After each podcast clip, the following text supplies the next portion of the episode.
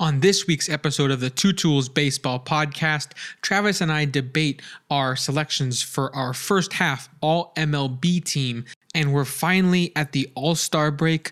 Travis and I react to the All Star roster selections, both the starters, the pitchers, and the reserves.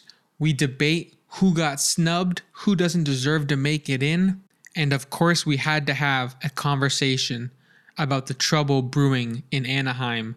What are the Angels going to do about Shohei Ohtani at the trade deadline? Find out our thoughts right now. Hello, listeners. My name is Alex Jonitz, and I am joined, as always, by my co host, Travis Miller. I am more of a stats nerd. He was a total stud on his D3 college team. This is the Two Tools Baseball Podcast. Enjoy. What is going on, ladies and gentlemen? Welcome back to another episode of the Two Tools Baseball Podcast, episode 103. Alex and I are coming to you. It is Thursday, July 6th. Listeners, happy 4th of July. Uh, I know we hadn't been uh, recording, I think, over the past week, so just wanted to wish you guys that. Uh, hope everyone had a good holiday, a safe holiday. Uh, hope nobody had a. Uh, who's that guy from the Giants who blew off his hand? Oh, uh, in football? In football. Is it um Pierre Paul? Pierre Paul, that's right. I keep on seeing those pictures every Fourth of July. Uh, he still gets it done though. He still gets it. He somehow he makes an NFL career. Three or two fingers left, and he's still out there getting sacks. So, uh, wanted to wish everybody a happy Fourth of July. Alex, uh, this episode's pretty jam packed. This is our first half episode. Uh, we're going to be taking a deep dive into the All Star game. Uh, the All Star rosters were finalized. Uh, we're going to go over our first half team, the All MLB team that we see uh, best fitted for the first half of the season. We'll dive into some headlines as well that have been uh, of, of recent. Um, and I think we'll start with the biggest one, Alex. And this is uh this could be a sore subject for me and you, or it could be a, uh, level of some optimism maybe for the second half. But we'll start with the Angels and Shohei Ohtani. But let's first start with the team that I think that everyone has their eye on this season, and that's the Los Angeles Angels. They come into the season uh, with you know tons of new faces, uh, kind of a new a new vibe team, I would say, and uh, right now you could look at it the glass is half full, the glass is half empty. Uh, I'm still looking at it as half full right now, Alex. I'll start. But uh, right now, we're two games, they're two games away from heading to the All Star break. They are 45 and 44. So if you told a fan that in April, you'd be saying, that's not terrible. We're above 500 still. Uh, but it's just been an atrocious last two weeks, I would say, of uh, of Angels baseball. You have, uh, you know, uh, just a silly series in Colorado where you lose two of three, but your run differential was a million, it felt like. Um, I think before that, you get swept by the Dodgers, and then you only take two of four from the White Sox. You lose a series at home to the Corbin Carroll-less Diamondbacks.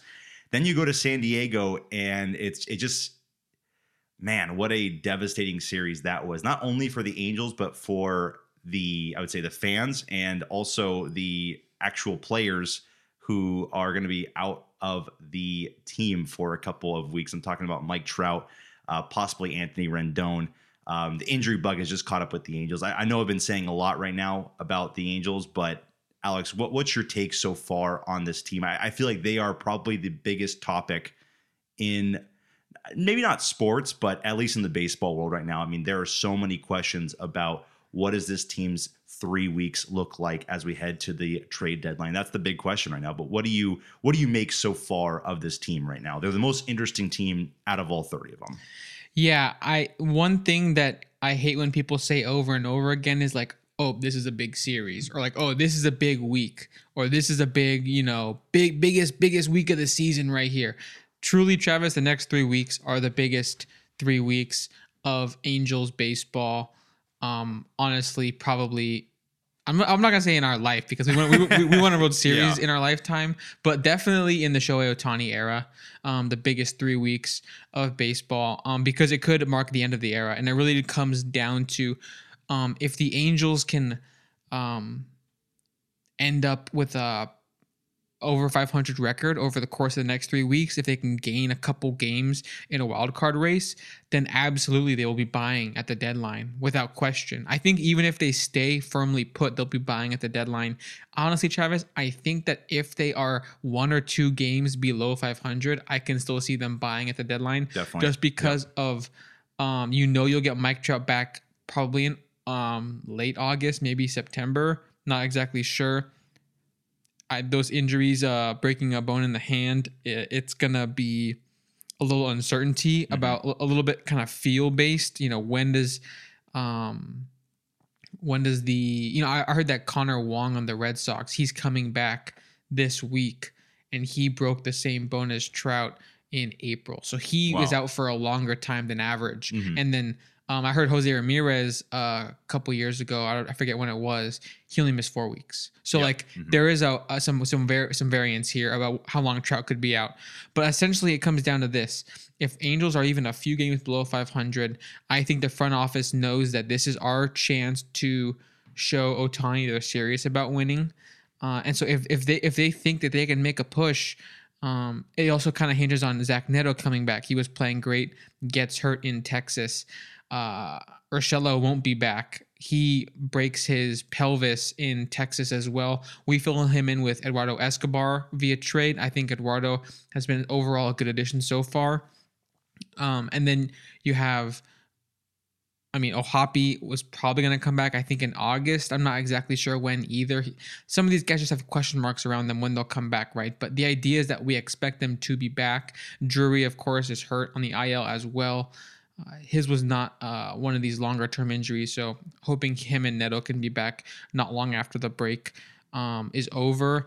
So, Travis, uh, my take on the team is that it's really too early to tell. The team, I believe, I firmly believe, has the talent to pretty much compete with any other team.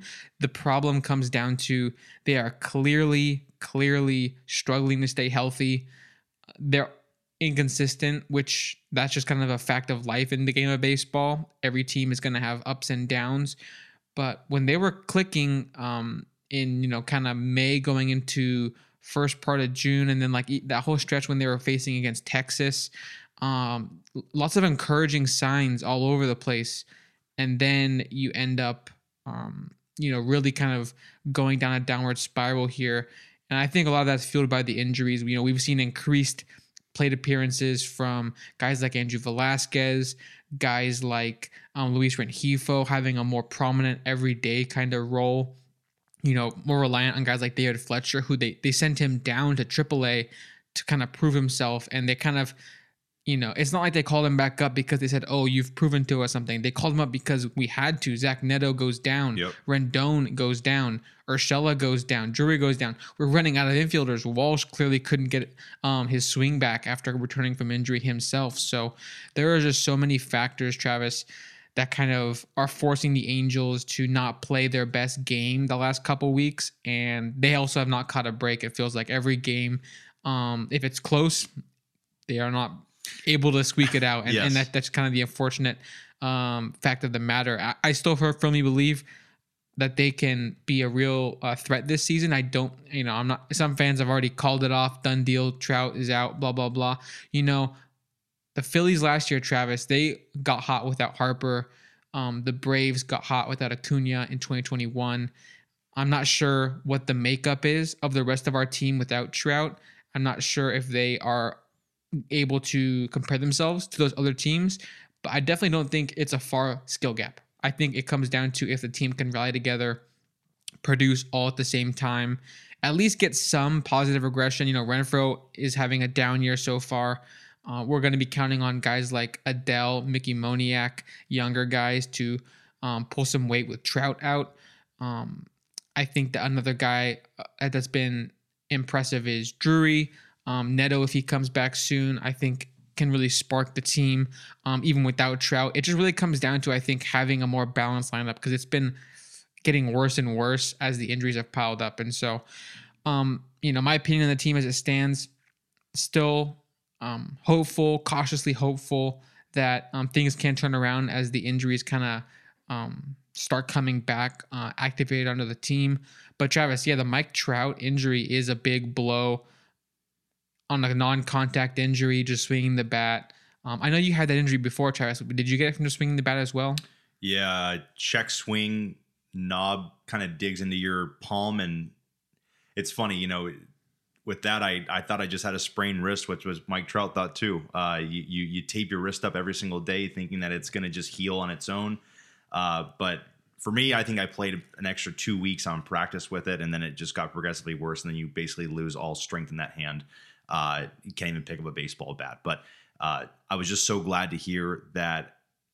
I believe he had the surgery like 30 hours after the game or something or something like that. He knows like, that time is of the essence. Exactly, which I'm I'm really happy because you can either, you know, what happened with me is they casted my arm up for 6 weeks and then I got the cast off and then to come find out the bone never healed back and it was just still sitting in my hand um, pinching a nerve and then later that summer after my baseball season was season was up in college I got the surgery and I think after after like four weeks, I think I was able to do like full movement. Like I think I was swinging like a golf club and all that kind of stuff. So like all the strength was kind of coming back, but it's different for everybody. You're right. I know you said Connor Wong just came back.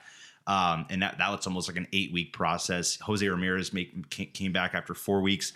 I know Giancarlo Stanton broke it. Uh, I think it was back in like 2017. It's a very awkward swing that you have, and then you, you just it, it, just feels like something's not right in your wrist, and uh, come to find out that it's in your hand. It, it's it's a very honestly it's it's it's a useless bone. It's the stupidest injury because there's really nothing that you can do to prevent it. It's just a broken bone that happens on a swing, and so uh, it's a common golf and baseball injury. So it's again, it's just unfortunate. Um, but Alex, you brought up a good point. You know, with all these injuries, and, and honestly, the good news for Angel fans, and I think the Angels in general, is that they start the second half, and hopefully, you start the second half with Zach Neto, Brandon Drury, and also Matt Moore, a guy out of the bullpen, all healthy, and they can come through and provide you know very valuable time for this club because they're going to need some guys to step up. I also look at some ways, uh, some you know bright bright spots as well. If Rendon were to come back at the start of the second half, and you know, and Ward's healthy comes back, these are guys that are absolutely hitting at a career low. You know, you you feel like these guys can only get better. Like you, you honestly think that this might, this should be rock bottom for some of these guys. Where that's how I felt uh, about Renfroe for the last couple months, maybe him too. You know, I mean, slugging below a 450 right now, that's just not Hunter Renfroe. That's not the style he plays. We know the batting average and the on base. It might be a little bit of a you know concern, but I'm not worried because I'm just looking at Renfroe as an extra base hit machine. I don't care what else he, whatever else he does. But you look at some of these guys that have just been hitting so poorly, and you just got to say to yourself, I mean, it's just kind of bad luck. And hopefully, mid July, everything can kind of turn around. Hopefully, some of these guys use this break as a time to refresh your bodies, refresh your minds, maybe get some reps in the cage, focus on little things, and then you can hit the ground running come the second half. I would say a good thing, some people might look at it as a bad thing, but a good thing is you start the second half with two teams that are right above you the Houston Astros and the New York Yankees. Two teams that honestly I, I, I, don't see as dominant ball clubs this year. And I could see them falling to a team like the Angels. Both times, both series are going to be at Angel Stadium. So I think that's a very big two um, uh, two big series for Angel Angels to take advantage and take both series, win two of three. Uh, I, I think that's going to be one of the big key moments of the season if they can actually be successful with this team without a Mike Trout, um, without you know a Gio Urshela or a Logan O'Hoppe, some of these big, big key role players. Uh, we'll, we'll see what happens, but I mean, you got to think, yeah, it's the lowest part of the season. Uh, you got to think also it can only go up from here, but it is a very tough finish to July after this All Star break. But I tell you, man, I I think they picked the the best time to struggle the most because we need this break more than anybody. We need to. Uh, Shohei needs to rest on the pitching because uh, he came out of the game with I think another blister or a, uh, a cracked fingernail. So use the next, you know, week and a half to get healthy there, and then he'll make his start for the first game of the series uh, against the Astros. But yeah, it's I mean, you are going to be looking at, I think, a crucial two weeks of baseball for Angels and Angels fans because if things just don't go right, if you don't if, if you if you drop the series to the Astros and the Yankees and then things kind of trickle and you keep on having some losing baseball, you got to think that come you know, come that that deadline, I think July 31st, you know, Perry, the GM, is going to have to make a very big decision. I know he's stated he's not going to do it. Uh, he's going to keep Ohtani, but you almost got to think as well. Uh, how many games below, or how, I'll say, how many mm-hmm. games out of the wild card do you think they'd have to be to actually put it out there? Because because if they're yeah. going to trade him, they're probably going to put it out there yeah, yeah. so they can start a bidding war. But I I think you got to be more than five games out of the third seed, the third wild card seed. Okay. Well, I, I, I just well, right now I think they're four games out. They are four games out right so, now. So yeah, yeah. I think the gap might be bigger than than five. It could. I mean, it comes down to this. Another factor that's probably underrated in this in this kind of you know uh, calculus determining where the Angels need to be to be buyers or sellers is um, Arte Moreno, the owner. Yep. He was going to sell the team, decided not to, said unfinished business. Um, I think he does not want to be known as the guy who sold Ohtani. He, I don't know how much longer he will be the owner. He is older. I'm not sure if he wants to sell the team in his lifetime. I'm not sure what his mindset is right now. But either way, I think that if he were to trade Ohtani, it would be part of his legacy. If the haul that came back did not um, produce, I think that he can at least say, um, in terms of keeping up his own image, he can at least say, well, we gave him this monster offer and he declined it um, in free agency. I think if at least that happened, he'd feel better about himself, regardless of the product on the field.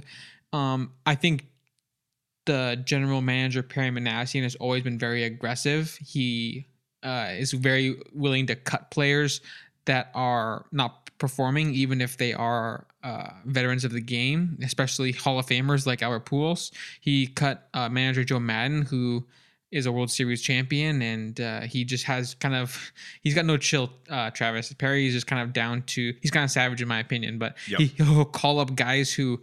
Um, it almost seems like no other team would be that aggressive with the call ups, like Zach Neto, um, Ben Joyce. I mean, these guys got drafted literally less than 12 months from their debut. Uh, and so all that all that is to say this, Travis. I I personally think that if Angels had a losing record, if they were five games below 500, or sorry, five games out of the wild card at the deadline, I think Perry would trade Ohtani. I don't think Arte will let him. That's gonna be my kind of mm-hmm. um, official opinion at the as it currently stands. I'm not sure if Arte maybe Arte just wants to make the playoffs this year and then sell a team and then try to sell a team again. I'm not sure what this kind of unfinished business game plan of his is, but I could definitely see a situation where the owner says, you know what, um, let's just give Ohtani a massive offer. We're not going to trade him. We're going to try to keep him. If he goes somewhere else, um, then I feel comfortable stepping down um, from ownership, uh, trying to sell the team and let someone else kind of start fresh. Um, very true. Very true. I, yeah. I, I look at it too that way, and I also see Ohtani as your you know your prized possession. If you, it's almost like if you were to re-sign him in the off season, you just increased your sale by five hundred to 1 billion, you know, 500 million dollars to a billion dollars, I feel like you could add on because that new owner is going to acquire a 10-year contract with Shohei Ohtani. And you know it's not just the player player you're getting, you're going to get the billions of dollars of advertisements. You're going to get, you know, national and global recognition. Um, and if you lose Ohtani, then now you're sitting with a ball club that has a, you know, still productive but aging Mike Trout um, you know, a farm system that is slowly getting better, but you're just in a in a very difficult position where I wonder if the price that he was asking last year will have to be, you know, decreased by a couple what hundred million dollars or you know, five hundred million dollars because now you lose that that huge um, asset in uh, in in in what your what your club's valued at. But uh, you're right. I I could see I could see that in a lot of ways. I could see him. I could see Arte saying no. Like we're we're all in. I'm going to give him the highest paid contract in in history, and uh, we we know Arte is not.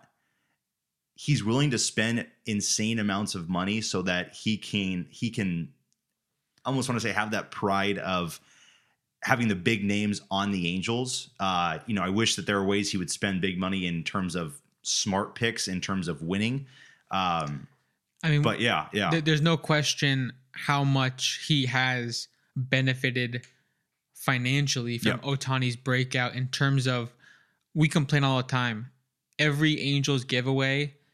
I mean the the the the, the B plus players on the Angels last few years yeah, absolutely no giveaways, no recognition on a team level. Ohtani deserves all the praise in the world, absolutely. But it's just kind of funny when there's like four different Ohtani bobbleheads in a given season and zero for anyone else. Maybe one for Mike Trout, four for Ohtani, and then just like nothing for you know any other achievements. You know, it just kind of. Uh, kind of interesting, I'll say. Um, and It but it definitely, it definitely is. You know, Arte, the owner, goes where the money's at, and then the money is um definitely with Ohtani and his ability to kind of pull advertisers and and the fans and everything else. And and um, Travis, any other kind of thought on the situation? Because I'm kind of of the mindset wait and see. I think in in two weeks from now, maybe like a week and a half after like the All Star break concludes, I'll have a much better idea. You know, I mean, at that point in time, we can be four four games above 500 or 4 Mhm. games below it, and that will um, could be the nail in the coffin, or it could be the signs of life that the team needs to get aggressive. I, I Travis, I, I really, I, I really kind of want to just see how ballsy Perry Minasian will be if he gets the green light and or essentially gets told to go for it all this year. I mean, I could see Arte Moreno saying, no matter what happens in free agency, if if, if we don't make the playoffs and we lose Ohtani or whatever it might be, even if we lost some assets by trades by being aggressive at the deadline, he's still going to make a huge cash out. He's Yep. still going to make a massive profit on the investment. Well, you're getting you're getting the ticket Angels. sales in September, and that's something he hasn't had in what But- seven eight years. So so but e- and even if he's if he makes all those deals and then decides to sell the team, he's gonna cash out huge no Yeah. matter what because he bought the team for like I mean, he's already multiplied his investment by ten, right? I mean, from when exactly he bought the team in what 2003 or four. Yeah, exactly. And so with that in mind, I think he may just have the mindset of uh, last dance. I think you used that term to me. Um, Yep, yep. Just like, and you know, we. I don't know who the. I guess Ohtani be the Michael Jordan in the situation, but you know, no one on the Angels has really earned a last dance because there's not been really a run, right? Like the last dance was the last dance because they had this run of five titles in in like seven years or whatever it was. But um, I think that this is like this potentially could be Arte, Arte's last dance, going aggressive at the deadline, even if the team is a slightly slightly losing record, um, just to kind of do their best to make that push into the wild card picture come August, come September.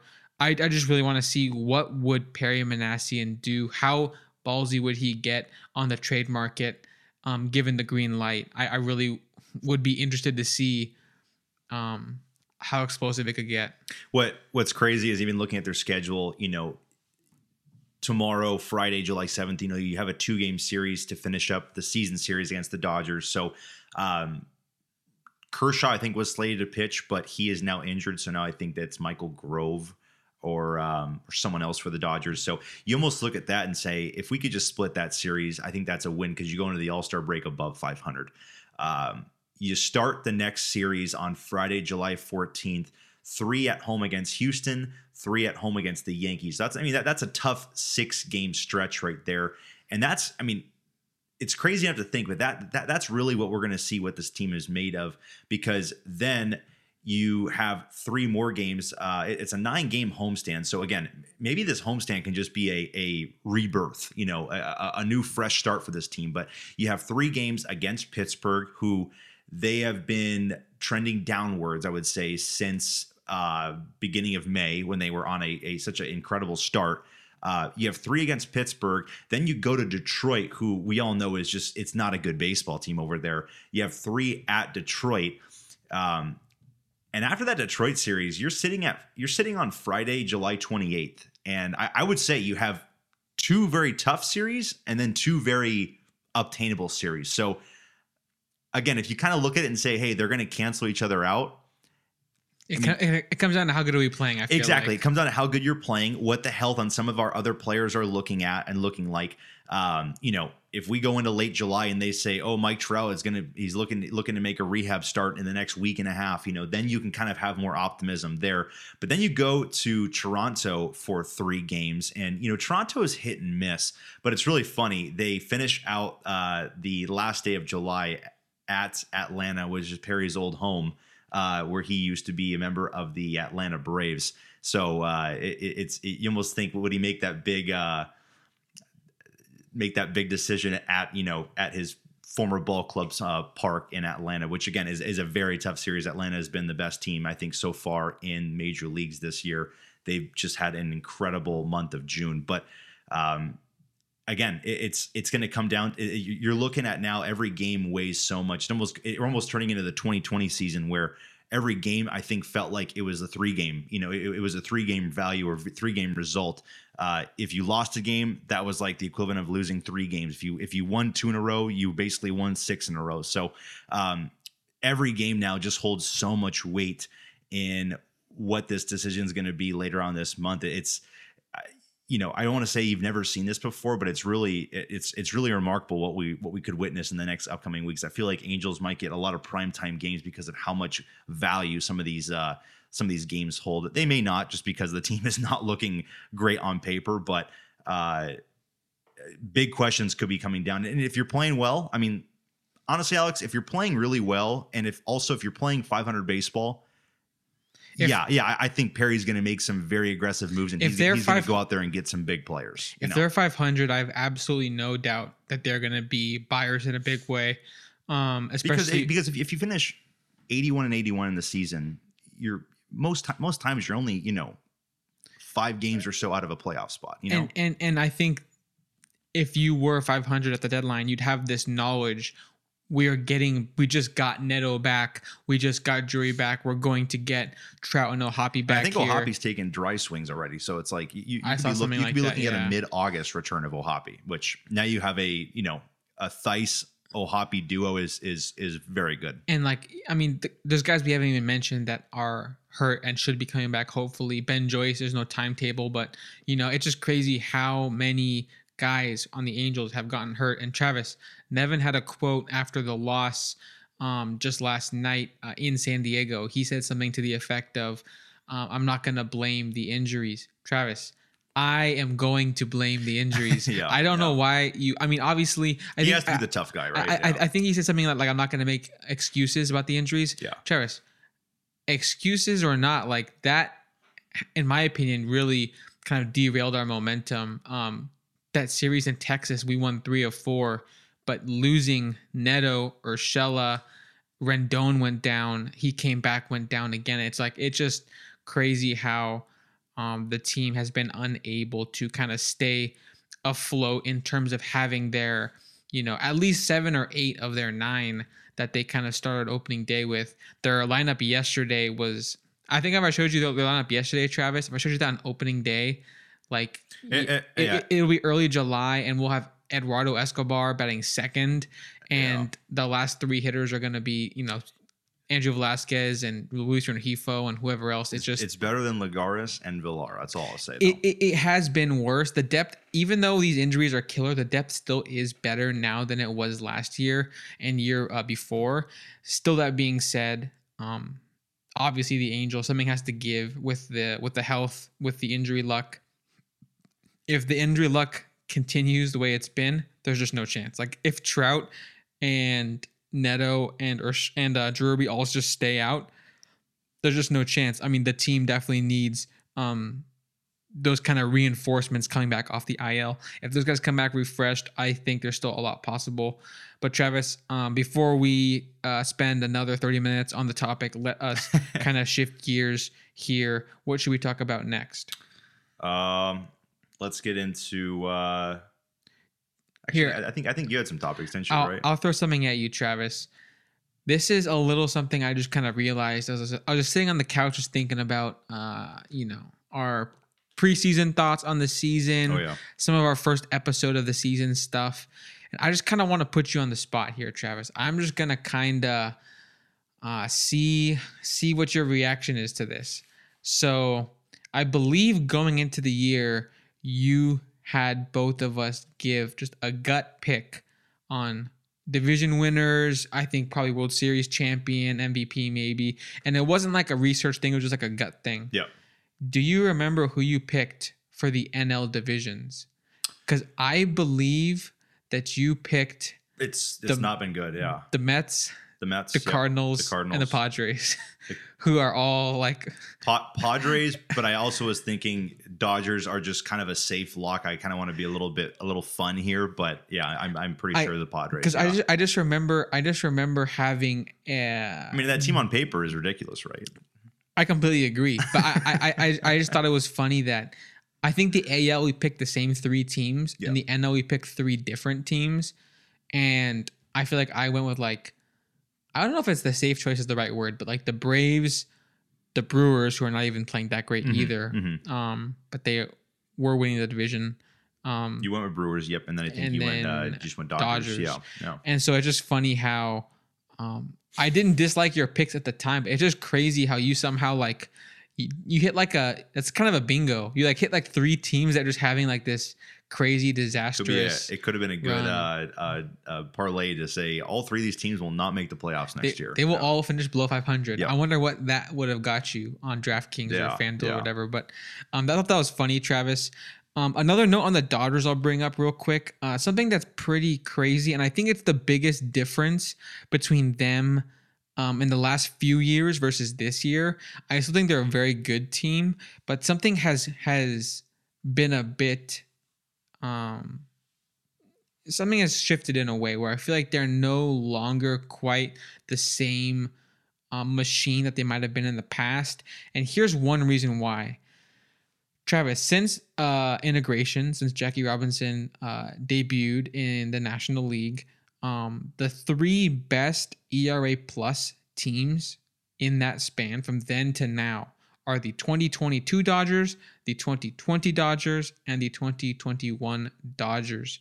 The 2022 Dodgers had the best ERA plus by any team in the AL or NL since the 2000, since the 1906 Cubs. Hmm. So that just goes to show you how absolutely dominant their pitching was, and they had injuries and they lost guys. They Yep. lost Scherzer to Mhm. free agency. Um, Buehler goes down. May has been injured constantly. Kershaw gets hurt once a year. They still manage to get the most out of these pitchers um, year in and year out. Travis, this season, they are currently 23rd in baseball in ERA at a 4.54. I think that that team ERA, even though they're still a real good team, a World Series threat for sure, that's like this interesting change that's happened that you know I still feel like when I look at the Dodgers rotation it doesn't you know I will say it's it's a bit shallow and they probably wanted to get more out of Syndergaard who had a really bad time. They probably want to use their rookies a bit less but they've had to kind of rely on guys like Sheehan guys like uh, Miller um, Grove you mentioned earlier they have to kind of call on those guys quite a bit. Um, May is getting hurt again. He's going to have surgery to repair something on his U- UCL, I believe. Um, and then Kershaw is getting hurt again. So I just feel like their reinforcements in that pitching department is not quite as good as it was in the years past, which is resulting in, you know, kind of trusting some guys you wish you didn't have to trust. Um, there's not a real big flashy name out of the bullpen. I still trust their bullpen. Um, I trust the names in their bullpen, I should say. They definitely put on a clinic against the Angels in Anaheim. They had a bullpen game. They allowed no runs uh, at all. Almost like a couple. It was like two hit game or something like that. But but any other thoughts? I mean, I feel like the the Dodgers, um, the offense they piece it together every year. JD Martinez on kind of a cheap deal. He says like he's like 20 homers already. You know, Mookie and Freeman step up big time. They still get stuff every night out of whoever it is, whether it be Outman, whether it be uh, Heyward, whether it be Peralta, Yep. guys step up consistently. Um, Will Smith having a career year, but I think that pitching might be what separates them from a team like the Braves, um, from a team like uh, I'm not sure who's going to come out of the AL yet. You know, I still feel like you know whether it be the Rays or the Astros or whoever it might be. Um, I still feel like the Dodgers, that might be the difference between them being like this lock as a top tier team versus more of a kind of team that has to kind of work a bit harder to make it into the playoffs. Yeah, it feels like they're they're almost a lock for you know to finish in, in a top six spot in the National League. Um, they just have the players to do so. Uh, they tend to always do that, but yeah, this year, Alex, it it's season ended today. It would it would look very different, I think, at um on that Dodgers pitching staff because you know we're seeing an just an absolute awful year from Julio Urias, who's I think last year had the best ERA in baseball. I think 2021 and 2022 seasons combined, he had the best ERA in baseball. and now he is kissing a five ERA. Um, Noah Syndergaard has not worked out at all. Uh, Dustin May was working out, but now he, of course, is done for the year. Uh, Bobby Miller, who I still believe is going to be a great, great piece uh, for the future. He, you know, he started out very hot. He is he is five and one, um, but he has got blown up some of his starts. He a, has a four five ERA right now. Gonsolin a three six nine, which is I think actually right where he's kind of he he should be at. He almost I would say he definitely overperformed last year, uh, and then this year Kershaw. It's again I. I can't solve the guy. I I don't get it. Every year, I mean, last two years it's been a one year deal, and he's just Age is no number for him. It does it- not it's, matter. It's absolutely insane how good he still is, and how no team has given this guy a three year deal for you know. I, I think if he's been getting about a one year, twenty million dollar deal for the past two years, I, I just I find it so funny that no one just said let's give him a two or three year deal for fifty million dollars and kind of let it ride and see what we get out of him. Maybe he could be a really good trade option if we're not doing good, or also he can be a really good piece for our rotation. I know he was rumored a lot in the uh, in the Texas Rangers uh, pitching staff. I feel like for the last couple years because he's from the area. But um, yeah, it, it going into a playoff series right now, Alex. I mean, it it, it definitely is is it's going to be their weakness. I would say so. Uh, they of course are a team, Alex. I am very confident that they'll be aggressive, of course, at the deadline. Um, they're probably looking for a pitcher uh, drastically, and I know there's a guy in Anaheim that I know they're lo- lo- looking to add on, but uh, and that's something we didn't touch on that Yeah. we'll, we'll save it for closer to the deadline. But I also think people who are, who are clamoring for an Ohtani trade, I don't. I, I honestly just don't really see wh- what's the package. What what would a team actually give up? I'll put it this way: outside of the Dodgers and the Padres, for me, they're the two teams that I feel like should feel confident, at least very comfortable. If we trade for this guy, we think we can extend him in the offseason. We think he'll want to stay. If we can make a playoff run with him, um, get him sold on the vibe, I think we can get him to stay. Outside of that, like if the Yankees or I mean the Red Sox or the Mets, um, other big markets that have been linked to him, like any, any either Chicago team, like the bigger market teams, I just don't really know if they should feel comfortable about being able to keep him after trading him mhm. and then how much how many guys are you going to really give up from your farm system or even your active roster for a two month rental even though it'll be the two best two month rental in the history of the sport. Yeah, yeah. um it still could be a two month rental if you don't feel confident you're going to keep them that's what just kind of why i'm not 100% sold on like this grandfather package from a team. Like we, Chaz, we're talking about cardinals um last offseason and what kind of package could they give I could we get packages, yeah. walker Mhm. or Winn or matt Li- liberatore or, or Gorman. Yeah, yeah. There, But- there's there's a number of options for the Cardinals. but but but in hindsight travis if they had done that they still wouldn't be a winning team this year because they're just too far below 500 and i don't know if they would have been able to keep Ohtani because Mm-hmm. they would have probably have a losing record they'd miss the playoffs and Ohtani's like well why would I miss the playoffs in the middle of America when I can go back to the West Coast Yeah. where I've always kind of enjoyed being and closer to Japan, of course, and easier to travel? I can go if I want to miss the playoffs, I can just go over there and do it as well. But I think for a team that feels confident about winning and about keeping him, outside of LA Dodgers and the Padres, I'm not sure I see a package. So maybe if they're gonna bid against each other, that could drive the price up. But if it's just like the Dodgers and no one else like bidding for him at a trade deadline, I can't see that package getting to a point where we say, yeah, it's worth it for like one of their top 10. Like Mhm, it would have to be a substantial package to actually move him because if you move him, I believe that you're You're saying goodbye. Yeah. y- you are cutting a cord and yes, it is possible for him to come back in the offseason, but I think that um, you are saying goodbye, like you said. It is definitely just a he he'll be getting a new job essentially. He'll be having a new employer. He'll be having a new system because he has operated very well in the Angels system. He has his own, you know, schedule that he can stick to, and that's gonna obviously have to change a bit with the new team. So I think he'll probably want to keep up some consistency and not kind of flip flop away from the Angels and then come back. But um, that was my quick little rant about like the trade Yeah. package topic. We'll get more into it if it looks like the Angels might end up trading him come later in July. Um, but yeah, that's pretty much all I had on that. Um, Yeah, I, all I'll have to say is I, I think a team.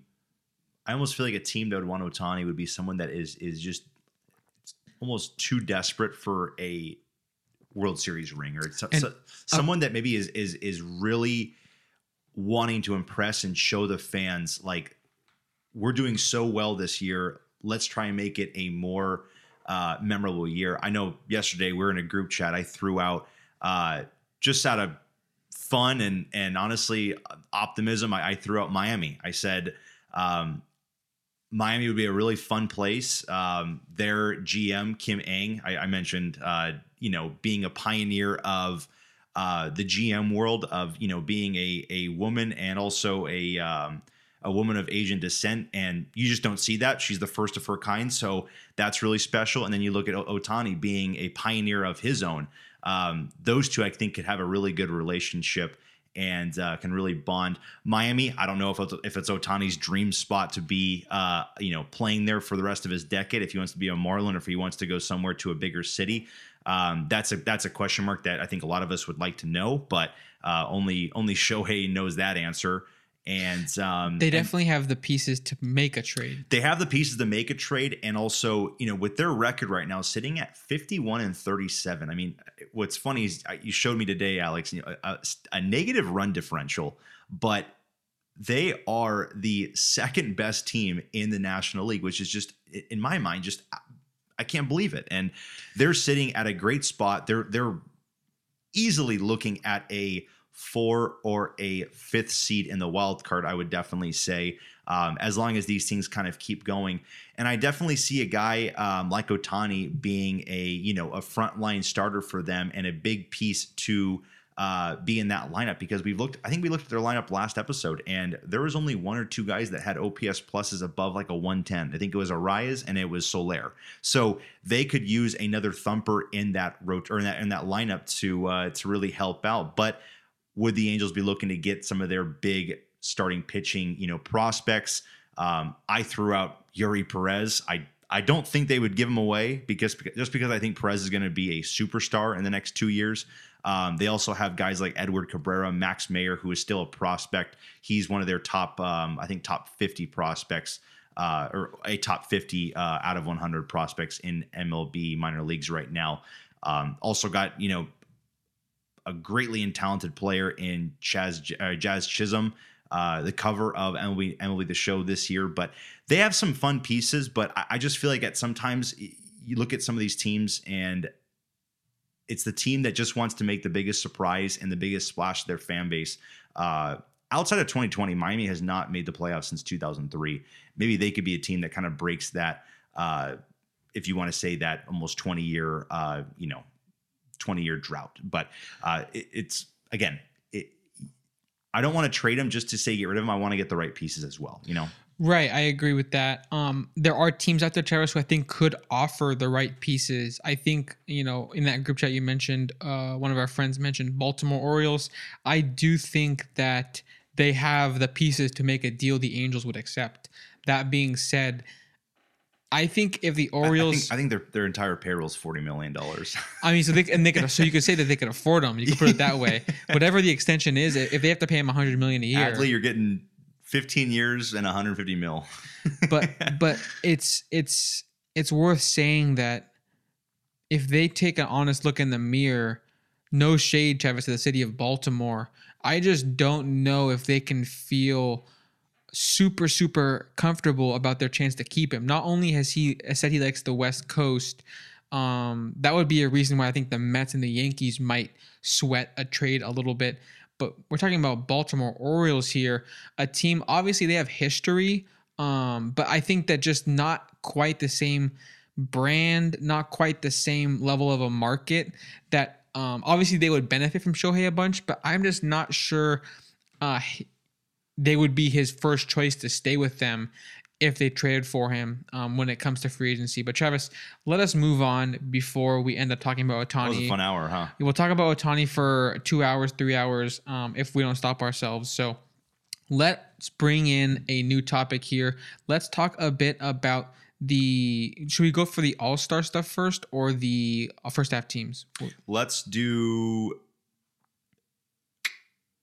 Let's Big- do first half. Big call. Okay, we'll do, first, half, uh, teams. Yeah, because I, I know most of those guys we talked about will already be on the All Star team, and All Star is kind of just a review on um, who made it, who made it over the last couple of days, and it has just been disrespected. So that'll be fun, you know, debate to get into. But we can quickly run through kind of our first half Cool. uh, team if the season ended today. We we do these every month. Um, and then, of course, uh, I'd like to do it after the first half just to see kind of where we are and what players are trending um, in in the right direction. But uh, Alex, I'll let you start at the catcher position. Give me who you got. I'll give you who I got, and we can uh, we can discuss if we have any differences. Okay, so when it comes to catcher Travis, I ended up going with Sean Murphy. I just feel like it's kind of been his season in many ways. I think that uh, what he's been able to do on that team uh, has been special. Before I make a big case, let me hear who you got, and then we'll discuss. I agree. Okay, it's Sean okay. Murphy, best WAR, um, best OPS plus, best batting average. Um, I, I don't know if it's the most home runs, but he's got all those in first place for the catching I think he's tied entire for. I think he's tied for the most home runs. Tied with actually. Salvador. Well, I'm seeing here is tied with Fran- uh, Francisco Alvarez. Is, Oh, wow. is Okay. Salvador also on this list? Let me see. So they're at 15, and yeah, Salvador also has 15. So it's a three-way Okay, tie. Three-way tie. Um, but yeah, looking at the Fangraphs war, Murphy leads despite having fewer plate appearances by a big uh, chunk than guys like Jonah Heim, a little bit behind Will Smith in uh, in uh, home, in uh, plate appearances as well. Overall, Travis Murphy provides a great bat, one of the best bats. I would say the best bat. Him and Will Smith probably uh, one A and one B. Um, but the two, you know, one of the top two bats at the catcher position, and then also um, one of the best gloves this season at the catcher position. He has the power, like you said. The average has been great. I can see that dropping down a bit, but I still think he walks enough and has enough power for the OPS plus numbers, the uh, WOBA, everything like that's all going to stay really good. So he's just overall um, having a prime, prime season from a guy who, Travis, what did the A's get for him again? It, it's really sad. It Let, is let, sad. let, us just not do it. Let's just not do it. we'll just, we'll just I, keep I, it I rolling. was just thinking about it. I'm like the the A's are the AAA team for the for the Atlanta Braves right now. I mean Matt Olson and Sean Murphy. It's yeah. I mean both guys are are having absolute you know fantastic seasons, and uh, it just it again. I let's I- not let, let's not bury them. Let's Yeah. just let let's let's keep it I don't rolling. get how you get robbed that badly. But uh, any yeah, catcher spot, Travis. I mean, there was small considerations to Will Smith. I think Jonah Heim has been very underrated. Mhm. I mean, he has gotten some buzz. He is going to be in the All Star game, I believe. Yes, yep. But yep. uh, yeah, overall, uh, Murphy's the guy this year so far in the first half. First base and second base, Travis. Would you like to go first? I will, yeah. Um, first base, second base. I went with both uh, NL guys. This is uh, Freddie Freeman of the Dodgers and Luis Arraez of the Marlins. Um, first base, Alex. I I think we're going to be different. I it's such a such a tight race. I would say it, it- really is at first base. Um, second base, you could look at it different ways. Um, there are a couple other guys that have their um, um, strong points to make a good argument, but I just think Luis Arraez, with how he's been, you know, so close to that 400 um, batting average the whole entire first half, I you got to give him the uh, the credit right there. He has dipped. I think he's hitting 386 now, and you know, I, I don't know what how far you can really go down before you say, you know, okay, it's it's over. It's it's it, the hype's kind of done. I mean, I always thought that he was never this was never going to be done a 400 season um, in today's game and um, yeah i mean right now he's just slowly getting down but 386 is i mean still unbelievable. But that is my right side of the infield alex. Who do you got? Yeah this is really hard. First base i think is really hard. Um second base we agree. I also went with luis Arraez. Mhm. first base i went with someone different. I'm going with yandy diaz. Um might be a little bit of personal bias. I think that gave him the tiebreaker because he does have just um, the best bat according to WRC Plus of the trio that I considered. The trio being Freddie Freeman, Matt Olson, and Yandy Diaz. I think all have been spectacular, all great hitters, different hitters. I would say all of them.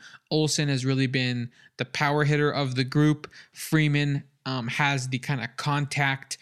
Uh, avoiding strikeout kind of tool. Yandy is also an all-around hitter, kind of like Freeman, but comes from the right side of the plate. Probably more raw power than Freeman. Um, overall, and the defense, none of them are that great at defense, so Yeah, that's almost yeah. kind of a wash. Um, I just ended up kind of giving the tiebreaker to Yandy. He has the fewest games played and fewest PAs of that trio. Um, and though his war is pretty similar, but you know, it, it, I could see that going um, any of the three ways, Travis. Those three I mentioned would be very, very okay with. And there's other guys almost in that conversation too. I mean, Goldschmidt compared to last year is not playing that great, but he's still hitting the ball very well. I'd say a 370 on base and a 482 slugging. Um, Christian Walker, I think, is having a great slugging as well. He's had 18 home runs, but um, yeah, it's interesting. Olson at 29 homers. It's weird. It's weird how he's like doubled Yandy and Freddie, but like their on base and slugging all kind of balances out, doesn't yes it? very surprising I, I i i saw that and i was you know to the naked eye, I, I probably would have went Matt Olson, but you look at the stats. Yeah, the WRC plus is uh, is led by Yandy Diaz. Uh, you know, I think Freeman has a slight edge in maybe the on base and the slugging category, or maybe one of them has a, a slight edge on one of them. But it, the, the OPSs are all so similar. Yes. But what's funny is that Olson has is just so many home runs. He is right behind Ohtani for the MLB lead. So um, all three guys are are are very well deserving. I think that it just came down to two guys, and that's Freeman and Diaz. You could flip a coin, honestly. Uh, and then looking at second base, Travis, um, Luis Arraez in, in I would say in 99% of fans, it's an easy pick. Mhm. For me, it, it was really tough. Mhm. Okay. Um, I don't know if it was easy, easy for you. It it was if for me, I, I, I he had the best OPS and he had Yeah. the best uh, you know batting average, which um, it- you know he had a, a very significant batting average. So I looked at it and it was um, it, it definitely caught my eye. You know, I mean, his batting average is like better than like any other second baseman's on base. on base, Yeah, which like yeah. that that's what really did it for me. I, I I don't he's not I'm not super super high on him just because I just know that the I just I'm sorry America the it. average is gonna come down um by a good chunk. Um the average being at 384, it's great for the first half, and so I'm glad I had him on. on he deserves credit, so I'm glad I included him on my team here. But I mean, I just know that it's going to end the season. You know, I would, I would, I would. If I had to guess, I'd say south of 350. You know, it's going to come down a lot in my, in my opinion, at least. Um, and then the defense is uh much, much worse than the other guys that were competing for this spot. Guys like uh Thairo Estrada, Marcus Semien, Ha-Seong Kim have much better defensive uh, grades Kim on Kim Fangraphs. was a surprise on the WAR, I think it's all his glove. His glove Yeah. is super, super like special. three eight right now. Yeah, his his his bat is just a bit above league average, like eleven percent above league average. But his uh, glove is unbelievable. Also has stolen fifteen bags, um, so that's a bonus as well. Luis Arraez not a threat the base paths really. It's just the elite elite hit tool right now. Um, is is of course one of one in the game. No one has the level of um, contact hitting that he does at this moment. Um, and so he he earns the spot strictly because of how good that part of his game has been in the first half. I don't. I'll be honest. I don't expect him to be my pick come October. Mhm. But let's see. Let's see if he can kind of keep this hot streak and how long he can keep it going. And one guy that uh, you didn't mention, but um, Albies, 22 home runs uh, to end the first half. I, I mean, he he's a guy that could be flirting with 40 home runs at the season end if that uh, pace continues. And you know, we haven't seen a 40 home run season from a second baseman since I think Marcus Semien in 2021, and that was kind of like a uh, I would you could definitely say maybe like an all time season from the second base spot. It was outstanding, but uh, I, I would definitely agree with you. I think Arraez will dip on the batting average. I think you could see a um, a you know a 346 or you know somewhere in that 330 to 340 range at the batting average at the end of the season on base somewhere around 400 maybe a slugging percentage somewhere around like 450 so you know you're probably looking at an 850 ops um, mark it book it come fact check me in october You're locking it in. locking it in yep, I- If I had to look forward to October, Travis, one guy I'm keeping my eye on is Ketel Marte. You mentioned Albies. I think they're quite similar players. Mhm. Um, both have a bit of a stolen base component to their game. Both have six steals, so nothing crazy, but no slouch on the base paths at least. Um, Marte walks a bit more, um, but has the fewer home runs, so kind of a give and take there. Um, the average on base slugging, um, it all kind of averages out. Ketel is slightly favored on the OPS overall. Um, similar defense at second base. Their war, their Fangraphs war is tied. Albies and Marte. I just really like Marte um, this season. How he's been uh, able to produce at the plate. I think that he might just keep up what he's been able to do. I'm not saying that you know he I, he's not. I'm not trying to act like it's like some sort of bold take. He's going to be the best second baseman end of the year. I just like the guy, and I'm going to keep my eye on him. He he is actually sixth in Fangraphs WAR, um, and only like 0.5 behind being uh b- behind Arraez. So I think that there's a definitely a chance that uh, Marte, Semien, and even Kim could end up um, overtaking Arraez in the second half for our second base ranking. But Travis, let's look at the left side of the infield now. Shortstop and third base. I guess I will go first now. More tough, tough decisions at shortstop for me, Travis. Really? I'll start with third base. okay Third base, I am going with a surprise for me, Jose Ramirez, um, a classic guy who consistently ends up at the top of these third base leaderboards year in and year out. He didn't have a great start to the season, but we're already halfway through, and he has the best uh, WRC plus amongst guys who are playing the position every day. Isaac Paredes does have a better number there, but he kind of gets you. I mean, he has almost 100 plate appearances. He's like 70 plate appearances less than J Ram because Rays are using lots of platooning there to help Paredes get the the best matchup. So amongst everyday players, I mean Ramirez is only behind like Spencer Steer. That's all I can really see ahead of him. I guess also Elly De La Cruz, who's played uh, 26 games. So I'm not gonna count that either. But um, J Ram, one of the best bats at the position, has nine stolen bases, 13 homers. Uh, great, uh, disciplined guy with more walk, a higher walk percentage than the steal percentage. But Travis, um, I'm going to go to shortstop now. I am going with Wander Franco. That might be a surprise as your eyes widen uh, greatly, but um, I sounds like I think I know who you're going to go, but I'll let you do the big reveal. Who do you have on the left side? Yeah, we uh we surprisingly agreed at the third base spot, Alex. Um, you know, I, I definitely thought it was a Chapman Josh Jung kind of race. It was uh it was an AL uh race for that third base spot, but the last couple of weeks, I would say the last month of Jose Ramirez um, definitely showing that he is still the best third baseman in the game. Um, he is um, he's definitely rising past uh, that threshold of, uh, of of third base talent. And again, like I mentioned, he's showing why we continuously give him so much respect at the end of every season. Uh, I can definitely expect him to be most likely in that top two consideration. I think in October when we made the make a final All MLB team. Uh, Jose Ramirez is just a special talent.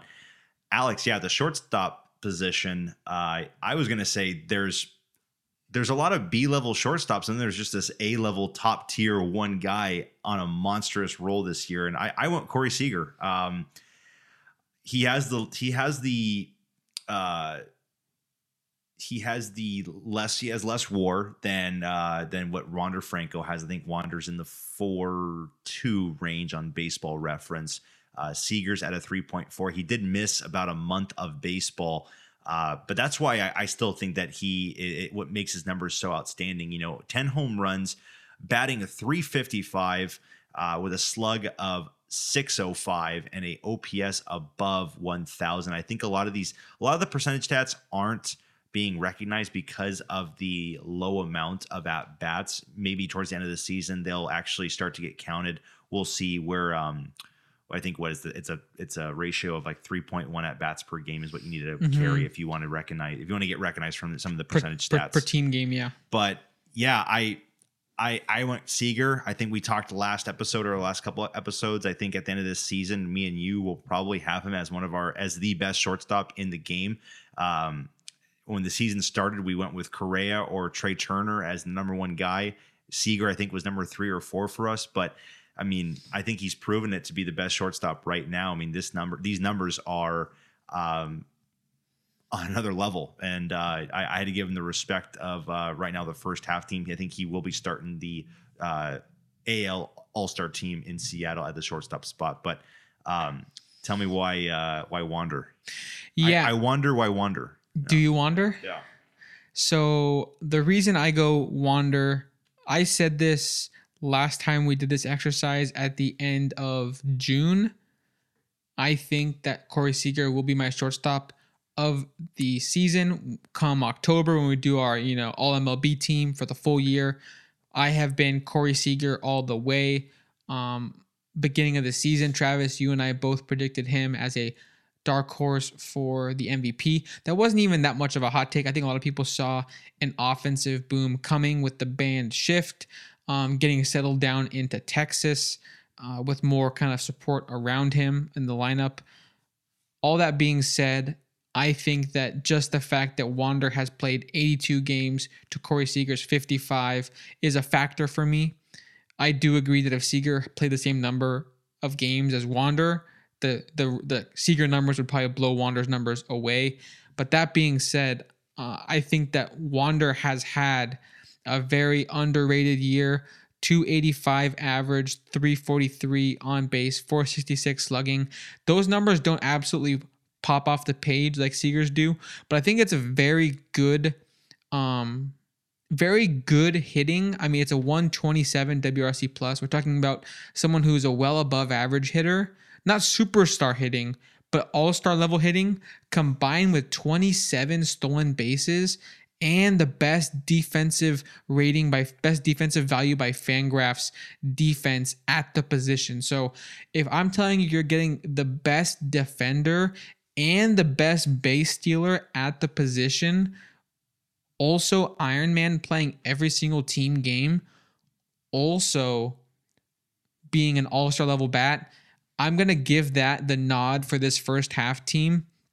I think that come October, Seager will be the better choice. I think the bat will have enough reps to kind of prove that it um, is durable. I think that Seager has over a thousand OPS. I don't think that's like unrealistic to maintain. I think he could keep that. This is not it's not like this kind of fluky thing that I think will regress. I think that he really is a top tier hitter in the sport and he's playing shortstop a really tough position. Um, his glove is not great and his base running is also not great, but that's okay. I think over the course of the year, once his plate appearances start to catch up to Franco, I will again lean Seager. But for the time being, that's why I went Franco. The bat is not on the level of Seager's, but everything else is the best at the position from the speed, the base running, the uh, durability, the defense. Um, and I don't really care about this, but he's also playing on a team with uh, the best record in the American League. True. Um, so that is my case for Wander. Um, J Ram, I think we're pretty much good there. He is continuing to keep the position. Sad uh, here at the third base spot, so I think J Ram just uh, you know keeping up his uh, his respect and dominance at that it, spot. It's funny how there's been lots of like ups and downs at, the, at this position. Chapman started hot has really slipped. I don't even think he's listed as an MLB All Star reserve. Like he's like he went from like the man of April to like wow, yeah, really slipping off. And then um, Jung is starting the spot in the All Star game, but he is having a bit of a decline himself the last few weeks. I think his strikeout rate is ballooning. Um, and then which which of course is very reasonable for a rookie. I'm not, you know, crucifying him for it. It just kind of goes to show, you know, Muncy slow start, then went absolutely crazy, and then starts slowing down again. J Ram, the model of consistency, right, Travis? Every year can count on him to be like this. I don't know, six war guy that's Yeah. gonna be the best year in, year out. So let's move on to outfield, Travis. Outfield, I will let you go first. Um, I expect some fun conversations here. It is a uh, it's a wild first half for outfield, Alex. I don't know if I've you know Injuries to all the Yes. big names, um, young super superstar stepping up. But who do you got for yeah your three? yeah. So I, I feel like I had to go with two guys uh, to start off with. Um, I think I had to go. I think Alex, we might get into a brawl right here in in, uh, in your back office. That uh, if Ronald Acuna Jr. is not on your outfield, uh, that's going to be a big problem. You know, you want to fight? uh, I went with Acuna and Luis Robert with what he's done in June. I mean, talk about just a resurgence to, I don't want to say his career, but I mean, this guy, we have not seen him play 100 games in a season in his entire career. And the hype that he was coming in to, I think in 2020 or 2019, it, and people were talking like this guy is going to be the next, you know, Mike Trout out there, but it just it was not showing. And and what he's done so far, 25 home runs in the first half so far. Uh, he is my second outfielder, so he will join Acuna. There's a there's a lot of good names. I will say there there. I narrowed it down to four guys, but I went with the um, I went with the young buck, Alex. I went Corbin Carroll as my third outfielder. Uh, I, I you know I think he already right now has, if I'm not mistaken, it's it's I think he has 26 stolen bases right now, Corbin Carroll, and I think it's about 18 home runs. Let me double check on that. But I mean, Carroll has 18 home runs. 18 home runs, 24 stolen bases. I mean, Alex, we're looking at a guy that right now, you know, depending if he doesn't get in a huge injury bug or it doesn't, you know, miss a ton of ball games. I mean, we're looking at a guy that's a lock for a 30-30 rookie season, quite possibly if he has a very hot month in September or August could be closing in on a 40-40 season as a rookie. I mean, this guy is unbelievable. An OPS plus above a 150. Um, I, I don't really know what to say about him. At 3.8 WAR, he's looking at probably already a seven, eight, seven or eight WAR to finish the season on his rookie year. He's a special kind of guy. There are special guys as well in the outfield, but I just I, I can't ignore what this guy's doing as a rookie right now for this Diamondbacks teams. He's leading the charge, and he is he is a big reason why they are first place. But that's my outfield: Acuna, Luis Robert, and Corbin Carroll are my three outfielders. Again, it it just feels weird saying those three names at the first half. We agree on Acuna. Acuna Okay, is the one guy who has to be a lock. Possibly on this whole list, if you had to pick one guy to lock him in, Acuna has to absolutely be on the first half. I, I think all he's what MLB team. five five WAR right now. He's on 4.9 Fangraphs Okay, WAR. five baseball. He he is um it looks like he's the best WRC plus among outfielders, qualified outfielders. You know, we're not counting guys like Judge who have missed uh, a lot of time. Um Luke Raley actually is just three points behind him, but Luke Raley is like one of these platoon guys for the Rays. Like the Rays know how to use guys, and I'm just not even gonna pretend like that guy is a real uh, guy for this conversation. But Acuna Travis has to be here. The most impressive, th- I mean, he, he's been so impressive this year. The thing that jumps off the page to me the most is not being over 21 homers at the halfway point. It's not even that he somehow has a mind blowing 41 steals at the halfway point. To me, the most impressive thing is he's only striking out 12% of the time. That does not make any sense to me, Travis. If I pull up his career numbers year in, year out, he's gotten slightly better at walking over time. Um, actually, but it's kind of stabilized recently. But, anyways, looking back at 2018, his rookie year, he struck out 25% of the time. 2019, 26% of the time. 2020, 29% of the time. So it kind of was going up. And once you get to around above 30, things get a little bit concerning. Like, does this guy strike out too much? You know, uh, guys like Stan live around 30 or maybe a little above that. And it's kind of like, okay, when this guy gets cold, he really gets cold. You know, he just can go like for these long stretches without even getting a hit. But then Acuna brings it down a bit 23% in 2021, 23% again in 2022. So, Travis, these are all in the 20s, right? Somehow this year he's striking out 12% of the time. That does not make any sense for Yeah. a guy with his amount of power and his amount of like exit velo numbers. It does not make sense. He is able to avoid strikeouts at this kind of clip. And he's not really sacrificing walks. He still walks 10% of the time. He's not sacrificing power. He has 21 homers halfway through the year. Um, he's still running the bases at a great level. One of the best arms in baseball. The glove has slipped a bit, but you know, I don't really care. He is doing too much other amazing things. Um, but Travis, that strikeout percentage to me is like as someone who cares about these kind of numbers, it it truly I just don't even know what to say of how I've never seen someone who already was a superstar and make that big of a change to their plate discipline. I'm not sure um, if it's a matter of him just being maybe two strikes, he's just focusing more on just fouling stuff away. Um, and then just wait for a pitch out of the zone and just take it and take your walk kind of thing. Um, I'm not sure what the big change is. I'd love to look more into it. I may have to do that, but the 12% walk percentage is something that power hitters cannot do, but he is doing it somehow. It's really impressive. All that to say, Travis Acuna is my lock for number one spot. Two and three, those last two spots, I was between three different names. Um, the two guys you mentioned, as well as Mookie Betts. I ended up going with Luis Robert and Mookie Betts um, to round out my first half outfield. Corbin Carroll, Travis, very deserving in his own right. If you look at Fangraph's WAR for Luis Robert, Corbin Carroll, Mookie Betts, it's 3.8, 3.7, 3.7. They're all right in the same group. Um, that's pretty much we'll call it a tie. The games played, it's all you know, they're playing almost all their team games. We'll call it a tie pretty much. It's 82, 83, and 84 games played. All these guys are almost the exact same hitter by WRC plus. It's a 148 for Luis Robert, a 147 for Carroll, a 148 for Mookie Betts. So what's the difference maker for me?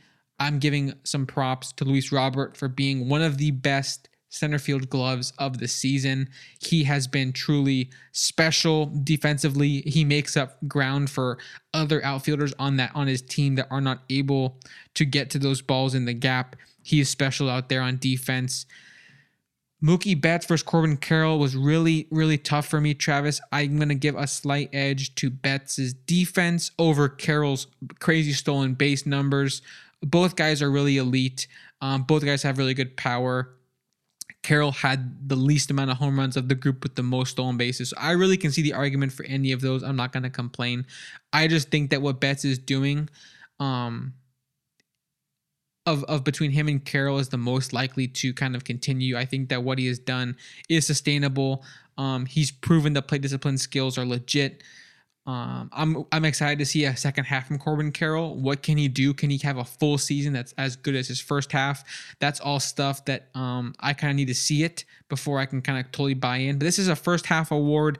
I'm still gonna rock with what Mookie Betts was able to do um, at the plate and on defense. But he's Ha- a shortstop. he also has that pos- that, that that positional versatility, Travis, Yes.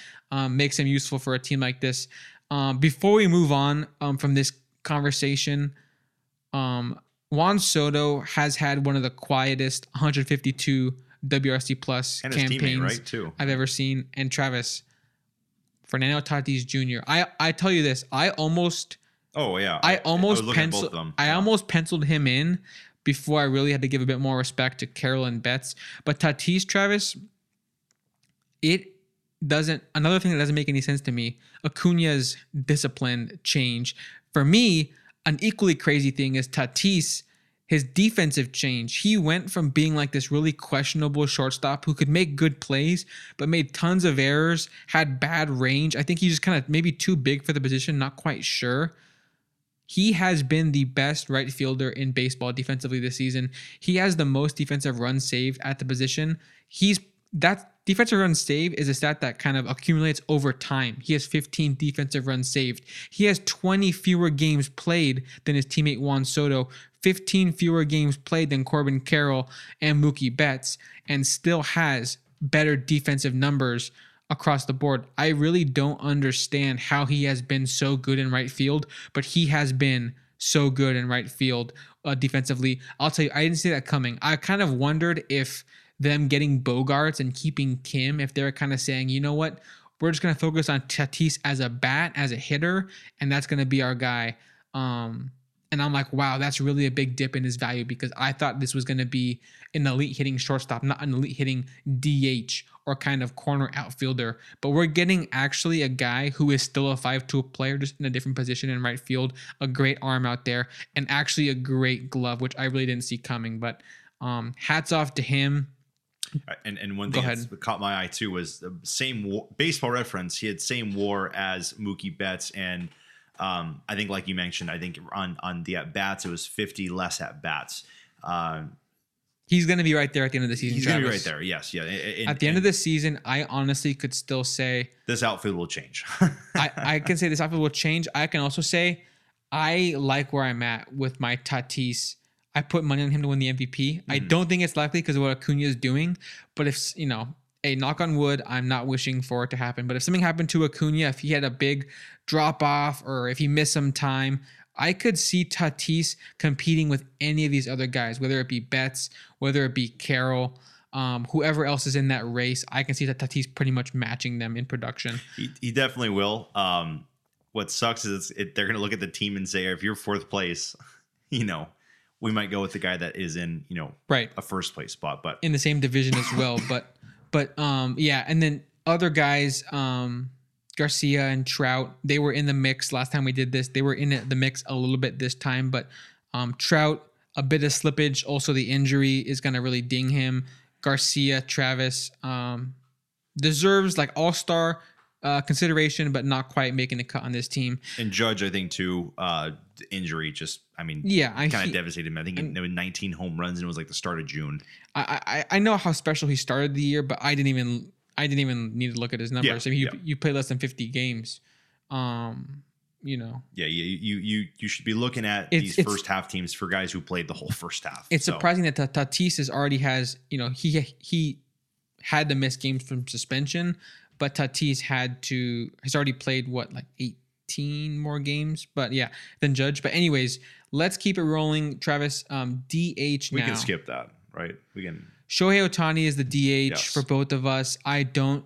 Travis, I mean, the truth is, I didn't even look. I did. I did. I didn't look at. I didn't look Yep, at the yep. stats. Didn't need to. Yordan is a good hitter. Ohtani's been one of one this year at the a good plate. hitter, but yeah. Um, and he also DHs every game. Some of these guys bounce around outfield, infield, whatever. Ohtani DHs every game. He's been the best hitter in the sport. Did I mention he season. pitches too? He does. You didn't know that? I- That's news. Wow. That's news to Yeah. me. Let's keep it rolling, Travis. Pitchers. It gets sad at the pitching. It gets it gets a little Sad. well, not sad, but it just. What are you it, sad about? I'm just. It, it's. We're gonna disagree a lot, but I just am. Are we? it's- Are we? It's just going to be a a fun top five to rattle off here. I'll start Alex with the top five for starting pitching.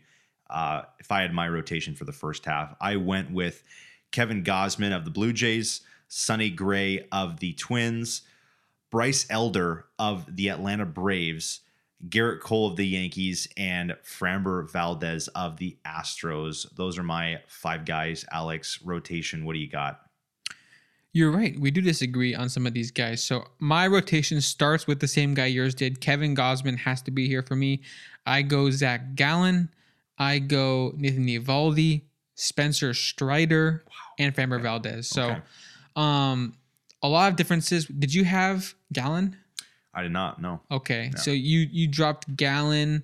You oh because Elder. Okay, you had Elder, Elder, yes. Cole, and what was the other difference? The Sonny Gray. Sonny Gray. Sonny okay. Gray, yep, yep. So um this happens almost every time we do this, Travis. Where it feels like there's probably ten guys who have like a Yes. chance to be in the conversation, maybe even fifteen sometimes. Um, Uh, right? l- l- l- let me. I'll point something out first before we start this debate um, that I was looking up because I was just so amazed by the stat. But if you, you know, I don't really know how. How do you do? You agree that 2020 stats in terms of percentages should be a little bit of an asterisk. Tw- the year 2020. Yes, yeah. Uh, some stats. So if like for instance, did did did Juan Soto finish with like a 1200 OPS? Yeah.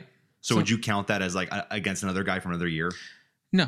Okay. It's obviously okay, so we- different. So we, agree. Okay. Okay. Because uh, right now, you know, looking up all time in a single season, um, the best strikeouts per nine um, innings pitched is 2020 Bieber. I think it's a 14.2. hmm Um, giving a lot of credit, Spencer Strider's at a 14.1. Um, I don't have him on my list. He he did have some starts that really just blew up.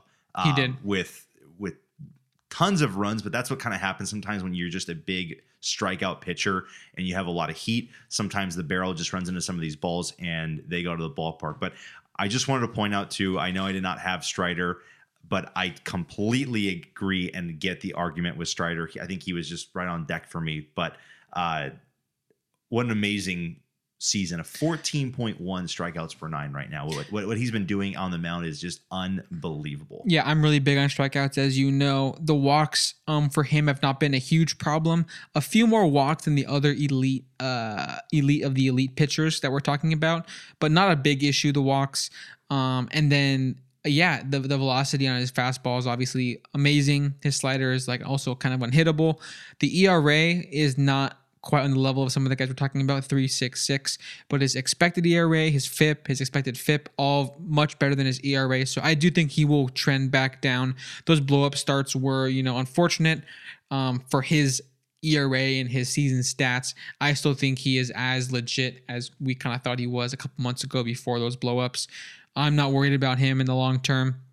If there's any concern, um, it still is kind of weird that he's mostly like a two pitch pitcher. Mhm. I hope that's not like an issue that ever kind of comes up, but I think the amount of strikeouts he has kind of proves that he is able to kind of en- endure that um, factor. Uh, I don't care about win loss record, Travis, but he is ten and two, which is on a, on a really good team. So Yep. that's another kind of feather in his cap as well. Um, quick praise to Gausman since we both had him. We'll just kind of get him out of the way. Also, an elite strikeout guy. Fip King. Fip Travis Fip King um, at two four nine. That's very very good.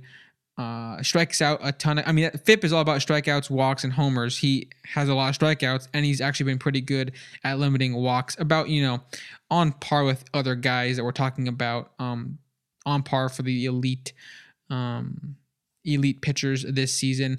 If I sort by uh strikeouts by strikeout percentage by walk percentage, the top two in the sport are Strider and Gausman. Okay. Um, I like them too for that reason a lot.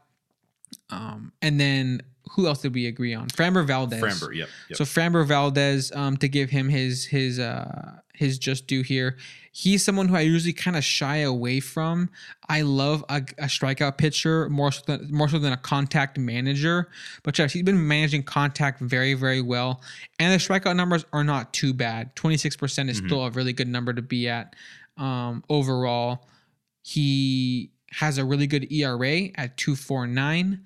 And I think that despite not getting that many strikeouts, he has proven over like maybe two and a half seasons now that whatever I thought might have been a bit of a fluke in terms of like, oh, he just gets weak contact.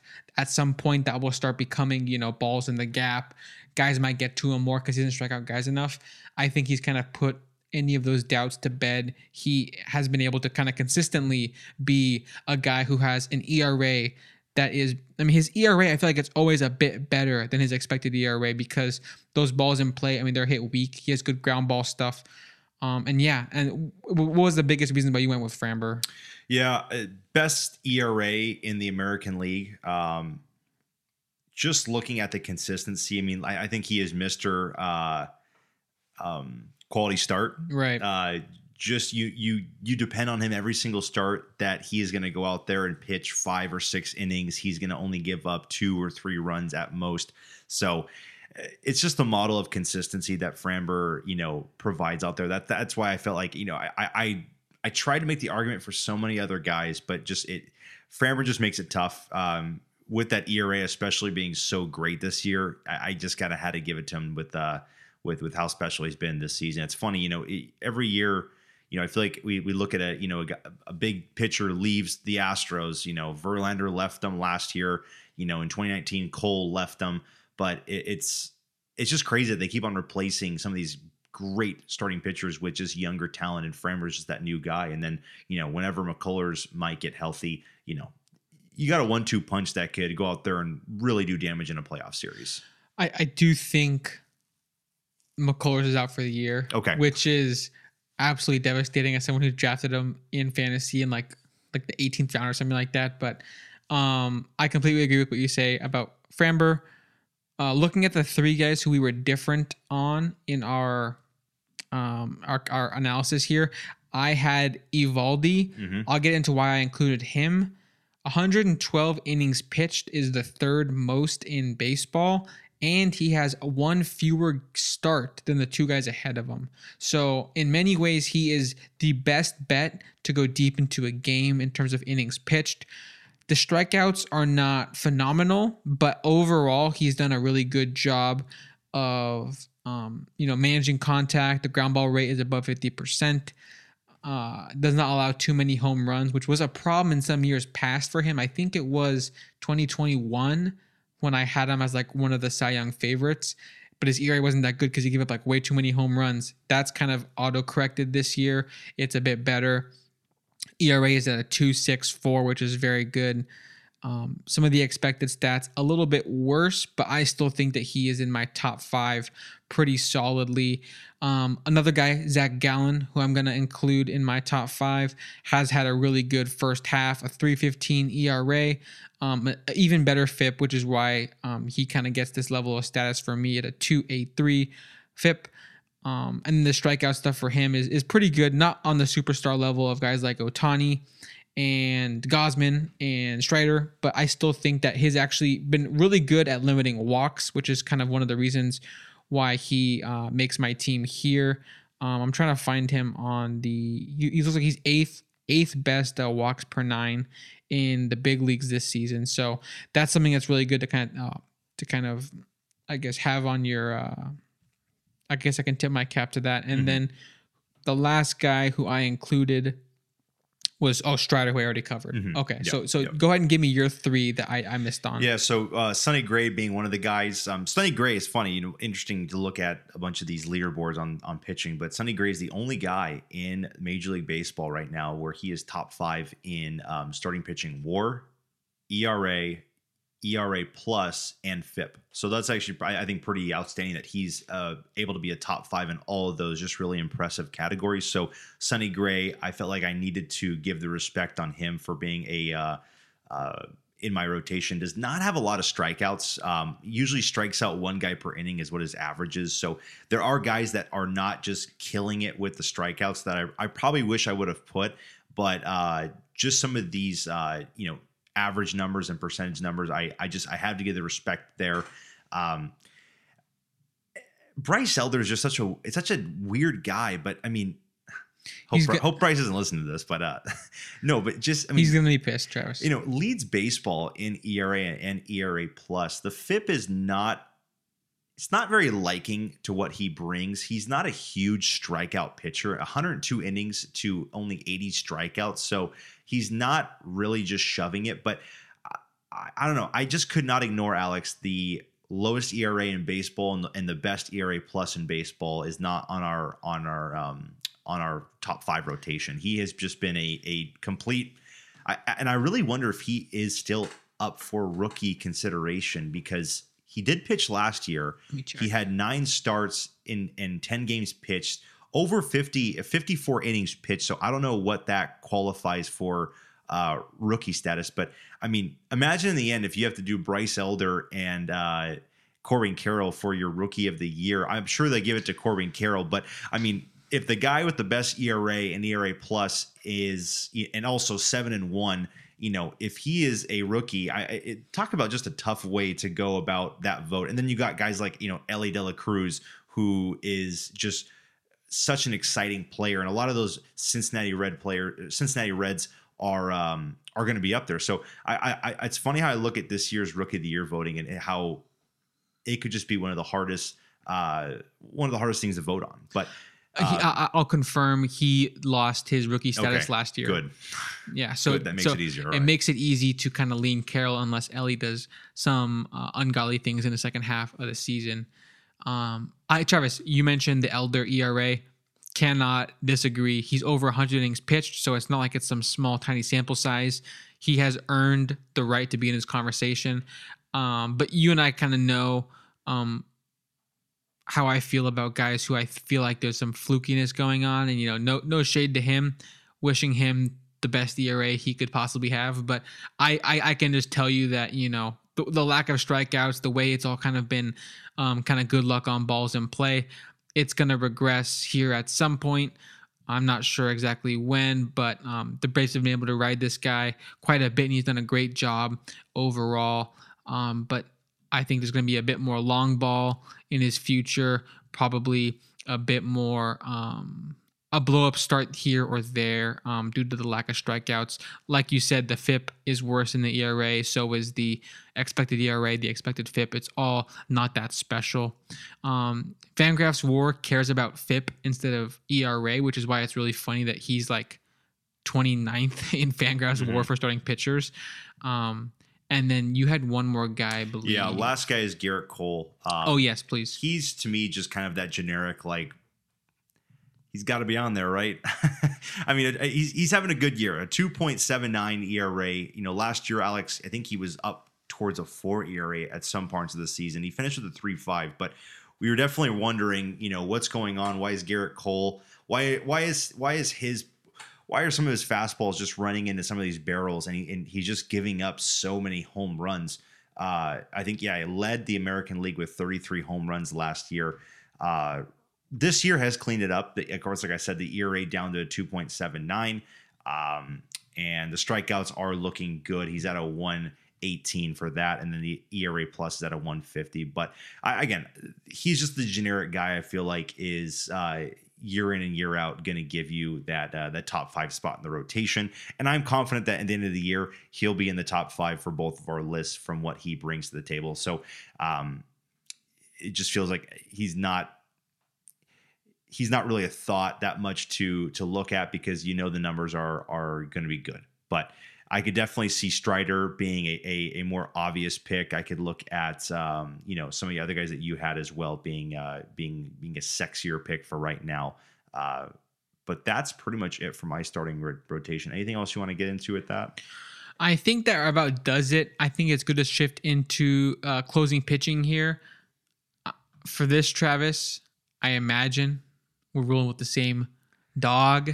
I hope so because last month we didn't, and I was very surprised. Last month we did. I think it was for good reason. Do you do you, do you, do you disagree? Eh, it's- yeah, yeah. I think I made a good case. I'll have to go back and listen. yeah, to that. you made a good case, but yeah, I'll have to just- go listen, listen to that episode yeah, again. But yeah. at this point, Travis, last in case uh, listeners aren't sure, last month I did go with Alexis Diaz over Felix Bautista. Since then, Bautista has the better ERA. He has the better expected ERA, FIP, better expected FIP, more strikeouts per nine, fewer walks per nine, uh, more innings pitched.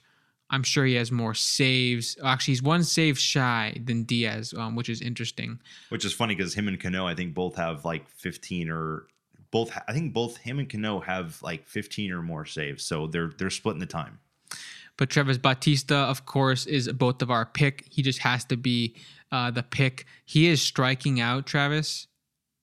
50% of the guys he faces. Um, that 50% strikeout rate is not something you pretty much see ever over a full season. So we'll see if he can keep that up. That would be a very special mark to kind of be at. The 1.13 ERA is very, very good, of course. And all the advanced stats back it up. He is just not hittable right now. The fastball is uh, just one of the best in the game. And then his splitter is also just totally unhittable. When you have a pitch called the bowling ball splitter, it kind of just uh, it, it it gives you credit on being the best closer in the game right there. and and looking at other guys who might even uh challenge him you know i feel like no one is that close um there are other guys who are having good years of course but i just don't see anyone really kind of competing. I think it's his teammate. I honestly would have to argue it'd probably be uh, was it Yen- Yenny or Cano? yeah he's also having a good year he has a 1.51 era Um, there's guys around the league, Travis, who have been pretty good. Um, Chris um, Martin for the Boston has had a 1.67 ERA. Um, you know, there's guys around the league, Travis, who have sub two ERAs in relief. But the thing that sets um, Felix Bautista apart is his absolutely elite strikeout numbers, his, I mean, pretty high inning pitch number, um, and then pretty much consistently being able to close down the game, being towards the top of the saves leaderboard. But Travis, that's a pretty easy discussion, I would say. Him and Uh, Shohei were uh, not really uh, not really a thought, you know. Right, right. You could pretty much just if you just know the numbers, you don't have to really double check, and you you know already which way you're going to be leaning. But um, yeah, I think overall the biggest gap between Bautista and Yennier Cano, Bautista striking out like almost double the amount of Yeah, guys, yeah. um, which is a huge plus in my book. Of course, Travis, that pretty much wraps up our um, thing here. If we're gonna, I didn't prepare this part, Travis. We always do a man of the whatever. Oh, yeah, man of the yeah. first half. I didn't think about it. we already we already know who it is. You're right. You're right. Um, Shohei Yep. Ohtani is obviously the man of the first half. If the season ended today, he is the probably the yeah he would have to be the um, unanimous MVP. I would Uh, say. absolutely, yeah. Um, maybe there's a White Sox fan, Travis, that's like Luis Robert has been a difference Yeah. maker, but I, I, I Even Ohtani, you can make the case in let's do that. What what's the case? Who which no, I, which yeah. fan base voter and which player probably like on a winning team could steal a vote? I mean, in the American League, I I don't think anyone on the Astros. I don't think anyone on Texas because Seager's not played enough games. yeah. Judge has been hurt. No one on the Red Sox. I mean, if Franco were to have like an eight and a half WAR, No, the hitting's not good enough. Yeah. I, yeah, but I mean, some people might be like, well, but he's on a winning team, and like they, Right, they're right, just gonna have that like aspect. But no, you, you, you're gonna have to make a stupid argument to say, you know, my guy deserves a vote, and there could be one voter out there that says, I, I don't want this to be unanimous. I want to spoil it, and um, yeah, I'm gonna go with you know so and so. So. Uh, I yeah, I can't see anybody. I mean, the, the the NL is is the one that's the most competitive right now. Acuna, um, you know, you throw in Corbin Yeah, Carroll, you throw in Soto, even Arraez. If he had were to get closer back up to 400, then you definitely have to include him. But One bad month from uh, Acuna could make that race super, super competitive. There could be five, six guys definitely can. all all in that race. But I and, and I uh, always begs the question, Alex. I don't know what happens if Ohtani gets traded to the NL. I don't. I don't know how that works out. I don't know what happens either, Travis. But he would have to win MVP, whatever, Yeah. Oh, oh for sure. For sure. whichever, for sure. whatever he qualifies for, AL or NL, however that works, you give him the award. Of course. That would just be the stupidest robbery. I, I'm of course assuming you know he stays healthy and, Yep. and doesn't Mhm. you know fall off or blah blah blah. But based on what he's doing right now, the gap is just so large that it would just be ridiculous to not give him some of that hardware uh, at season's end. Travis, let us before we finish the episode talk briefly about the All Star finalization of the roster. There still will be some changes before the game because of course.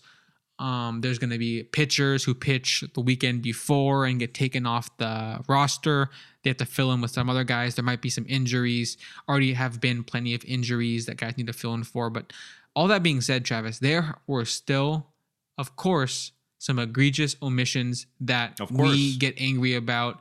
Um, someone's got to do it. Someone's got to rant and ramble about how this guy or that guy how could they not include him? Whether it be the voters picking, whether it be the coaches picking the reserves, doesn't matter.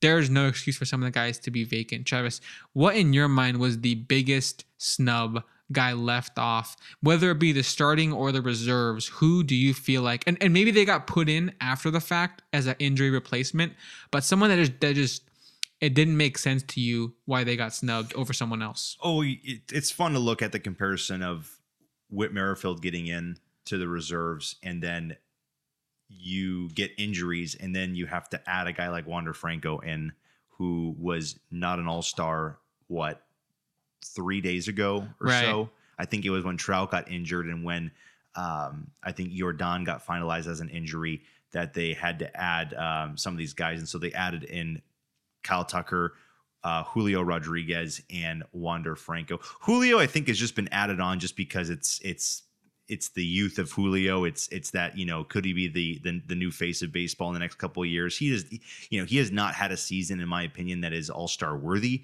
but um, you, sometimes you just got to add on some of these guys. But uh, yeah, the, the the the no the no Wander Franco, but you have Whit Merrifield to me just absolutely is an abomination on the entire institution or something. I, I I'm glad that we agree, Travis, and that you're as kind of fired up about it as I am because Wander Franco, like I said, Travis, he is my shortstop of the year. Travis, if if the season ended right now and they did MVP voting right now, Ohtani is MVP in the AL.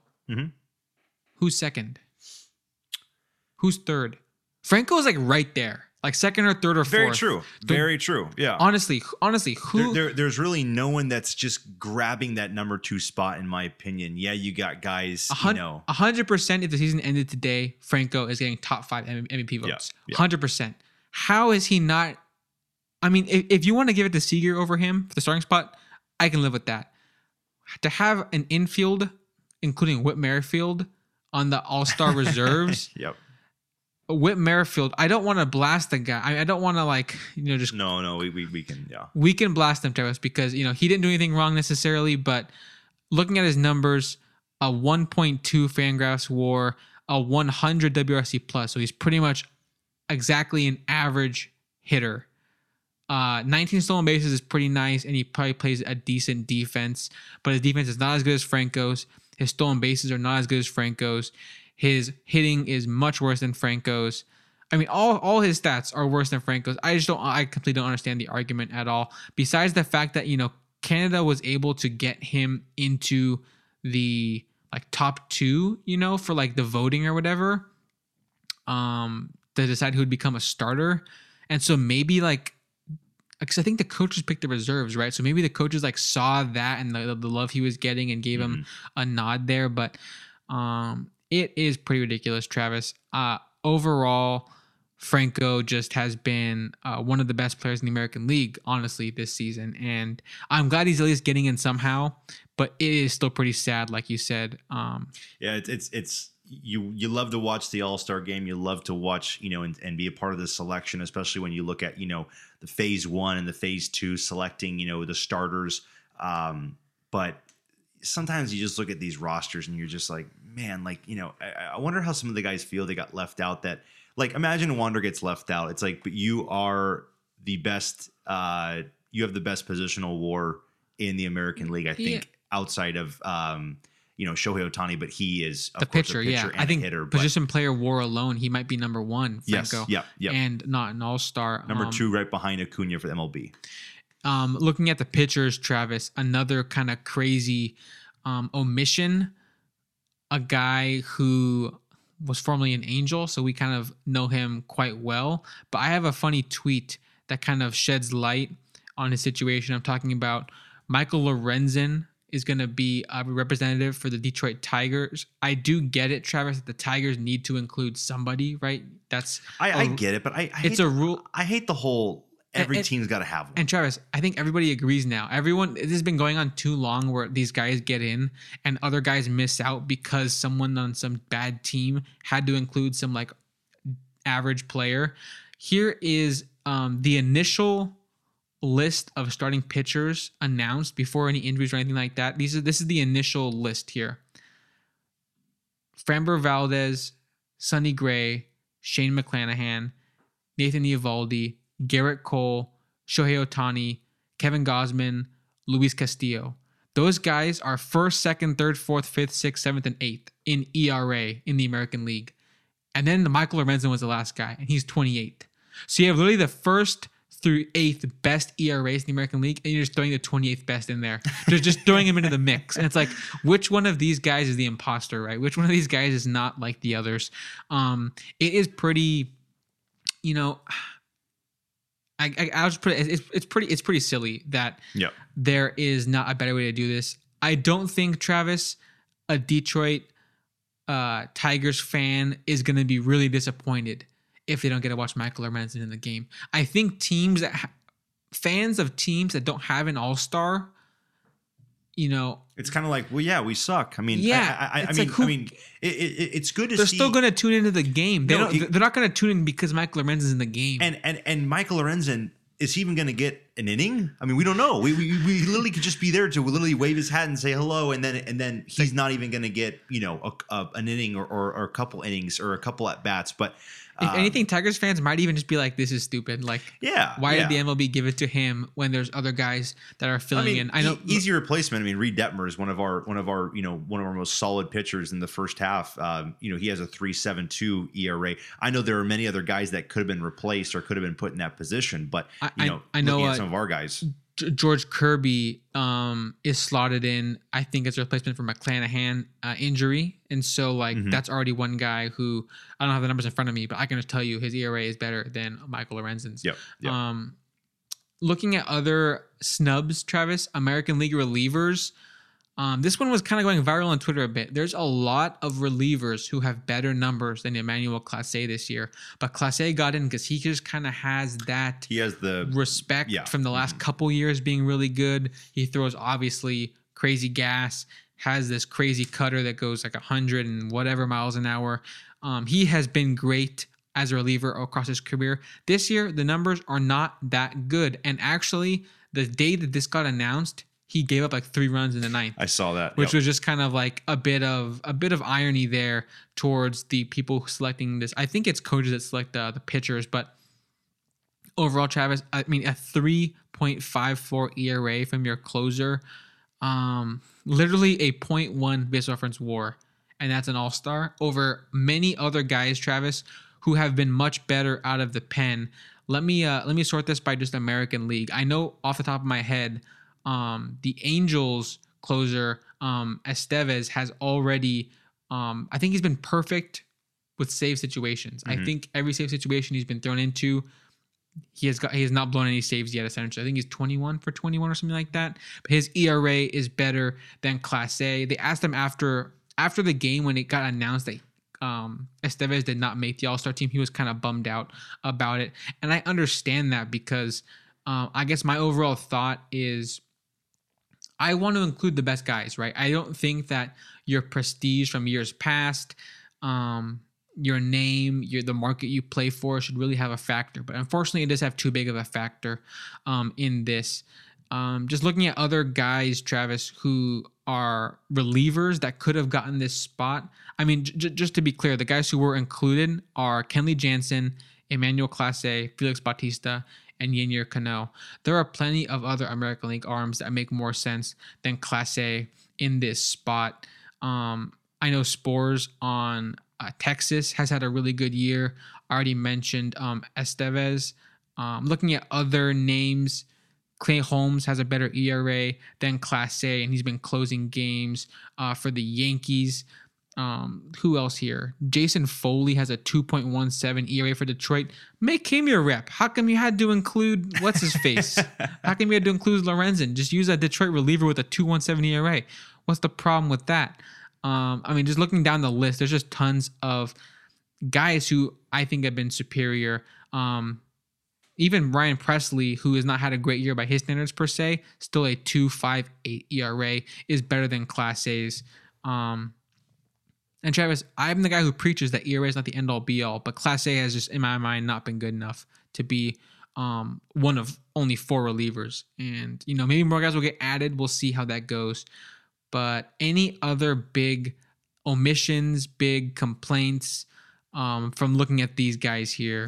Nothing too. I mean, I, I'm not going to get too worked up about some of these guys, like I did, you know, like with Wander and and the and the Whit Merrifield dilemma. But, um, you know, Oh, oh there. Oh, sorry, go ahead. I was saying, uh, you know, it's fun that you have representation from every team, but I mean, I'm sorry, but if, if I mean, I know Oakland's on. It's just been an awful season for the A's, but and you know, Brent Rooker was unbelievable the first month. I mean, he was the best DH, and it's desperately, desperately cooled down um, from there. I think right now, at, if you know, if his numbers are, are still poor after this weekend, he'll probably have an OPS below an 800, and he's a DH. But I don't know. I, I just I don't get the idea of rewarding a team one player just because you kind of have to have that sportsmanship. I know I'm getting worked up about it. It's an all-star game.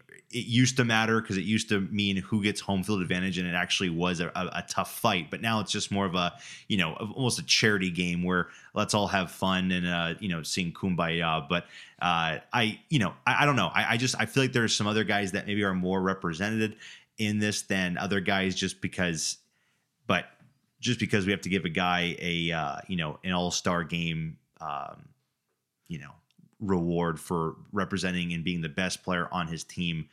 I don't know. I, I I'd rather get the best players in the league the nods. And I think the fans would rather see the best players in the league. Let's get some let's get some rocket arms out of the bullpen. Let's get some, you know, exciting young talent that, you know, I, I didn't see uh and we'll get it to the a, the NL side, but um, you know, I don't see Elly De La Cruz, and, and I think that that's someone that the world and the uh, United States would love to see at a big level like this. But if nothing um, else, also a home run derby for him. Like yeah, he, like he just should be in the weekend somehow yes, or in the yes. week. Like he is someone who has been too exciting um in his first debut a month and a half um that he's been in the bigs. How can you not have mm-hmm. him involved somehow, Travis? One other interesting omission. Um, I won't even say interesting. I'll just say I don't get it. I'm looking at Lourdes Gurriel being included over a handful of other guys, NL outfielders that I think deserve way more props. Um, Travis, someone that I think that is not on many people's radar for having a great year, but in my mind, a sneaky great year is Christian Yelich. Um, Yelich deserves to be an All Star before Lourdes Gurriel. I don't even think it's that close in my opinion. Yelich has 20 stolen bases. He has 10 home runs. He has a 127 WRC plus. He is almost at three Fangraphs WAR, so he's on pace for like almost like a five and a half to six WAR season. Like he is for sure an All Star this year. He has really become an all around player again. Um, he's already has more steals this year than he did last year, and he played like the full year last year. So um, he is someone who I am really happy is having a bounce back um, in a lot of ways. Um, still not MVP Yelich, but I'm talking about a 380 on base, a 450 slugging. He is at least back to like Miami, like the best version of Miami Yelich is kind of what we're seeing right now. Now that he's like a 31 year old, he's still able to kind of get back to his roots here. He's been playing great baseball. Also, Travis Fernando Tatis Jr. Fernando Tatis Jr. I am considering putting him on like an MVP ballot.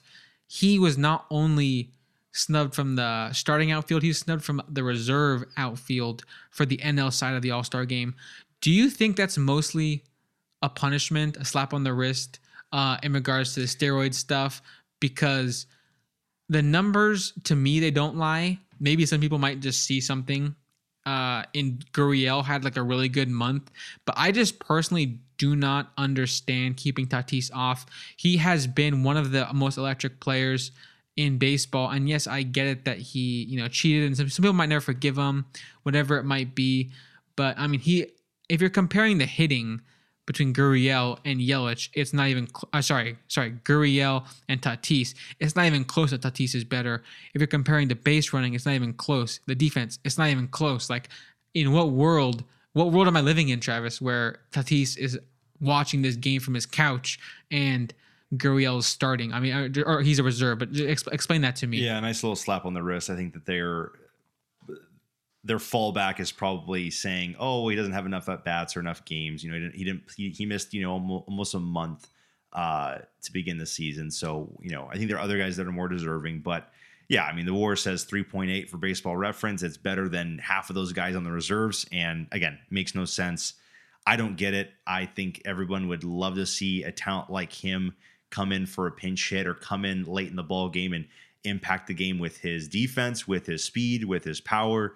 Uh, yeah, another thing I could I could harp on for the All Star game and things I don't get. Uh, but you know, I know all things can't go my way. So yeah, Travis, we're kind of learning to live with it. Um, lots there's some other question mark guys, but you know, a guy like Josiah Gray, I mean, he just gets in because the Nats need somebody to get in you know, that's kind of the way it's just going to be every year until they kind of change that rule. We're hoping it kind of happens sooner than later. Which I'm surprised they don't get a guy like even um, I think Jeimer Candelario is having a great year Yeah, they could have used him for a good reserve instead. because he plays I think first and third base. I think even some outfield, so he could have been a great reserve. You know, They, they could have used him as an infielder over maybe a guy like Dansby, who has been about an average bat, a good glove, but like I think his name and, and what he did last year is kind of helping his cause get on the reserves this year. Also, Albies, I think, you know, Candelario could have a case over either of those guys.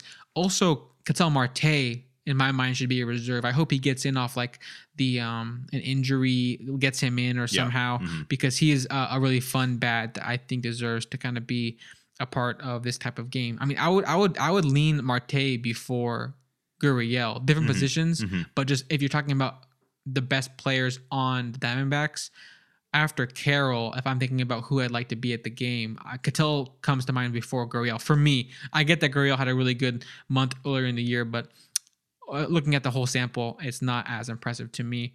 Travis, that is just about all we have for this episode.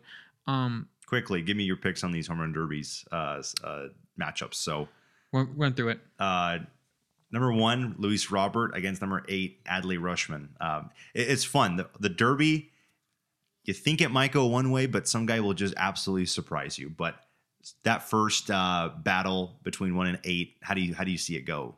It's it's who again? Uh, Robert against Rutschman. I'm gonna go with Robert just because his power has been so hot as Okay. of late. I think that Rutschman has a chance to be a total Cinderella run here, but I'm gonna go with um, Robert. Okay, and then um, between those two guys, whoever wins that, they'll be facing the winner of. It's not really the. I wouldn't say this is the fun matchup to watch, but Adolis Garcia and Randy Arozarena, those two. Both guys just kind of not huge on the home run totals for the year, but both I think could have you know very fun and sneaky power and pop in that ballpark. Yeah, that's tough. I I, I guess I'll go with Garcia. Mhm. I'm not sure who has the better raw pop. I have to look at the numbers and exit velo, but I, I think that both guys have the ability to make a little run.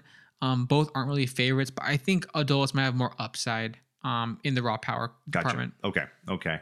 Now the other side of the bracket, you go, and this is probably the probably the most fun matchup. Um, Pete Alonso, who's second, uh, the two seed against the seven seed uh, Julio Rodriguez. So you get the home, not the hometown guy, but you get the uh, home field advantage for Rodriguez against Alonso, who just seems to love these derbies. I think he's in it every single year. I think he has two derbies to his name now. It is I think that he won it in Cleveland and then he won it in Colorado. So he is a two-time winner. I think last year he actually got taken out by either Julio Julio or Soto in the semifinal round. But uh, you got, like I mentioned, you have Alonso and Julio, who which Julio put on a show last year. Alex, um, what do you have for this matchup? I'll go Pete. It could obviously go either way. I'll say Pete gets revenge, makes a run to the final. Um, since he missed out on the final last year, but he obviously knows what he's doing in this kind of competition. And Julio uh, was great last year, got really hot.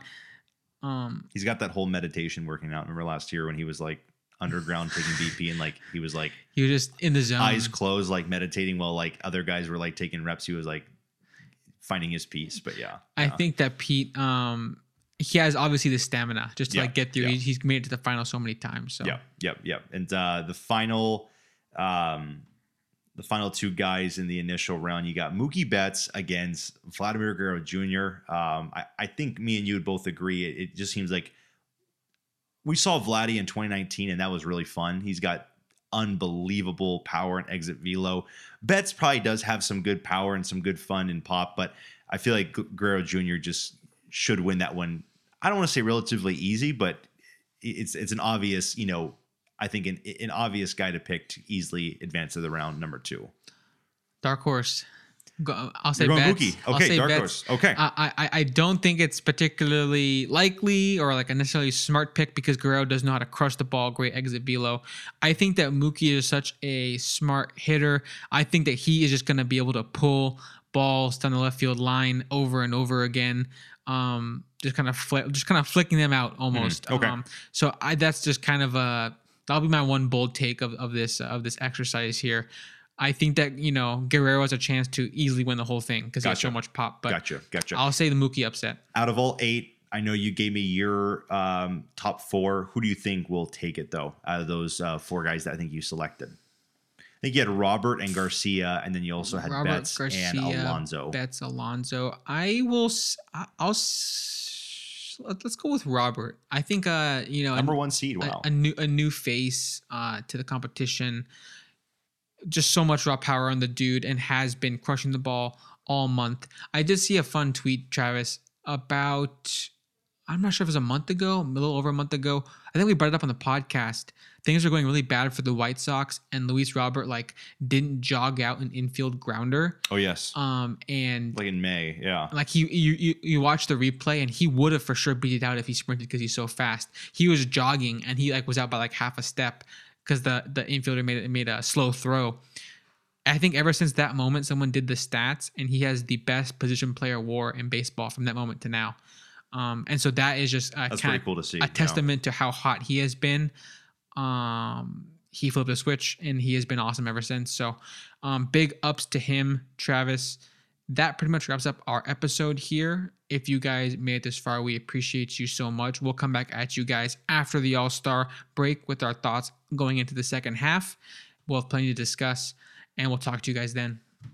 presented by Tool Tools Podcast.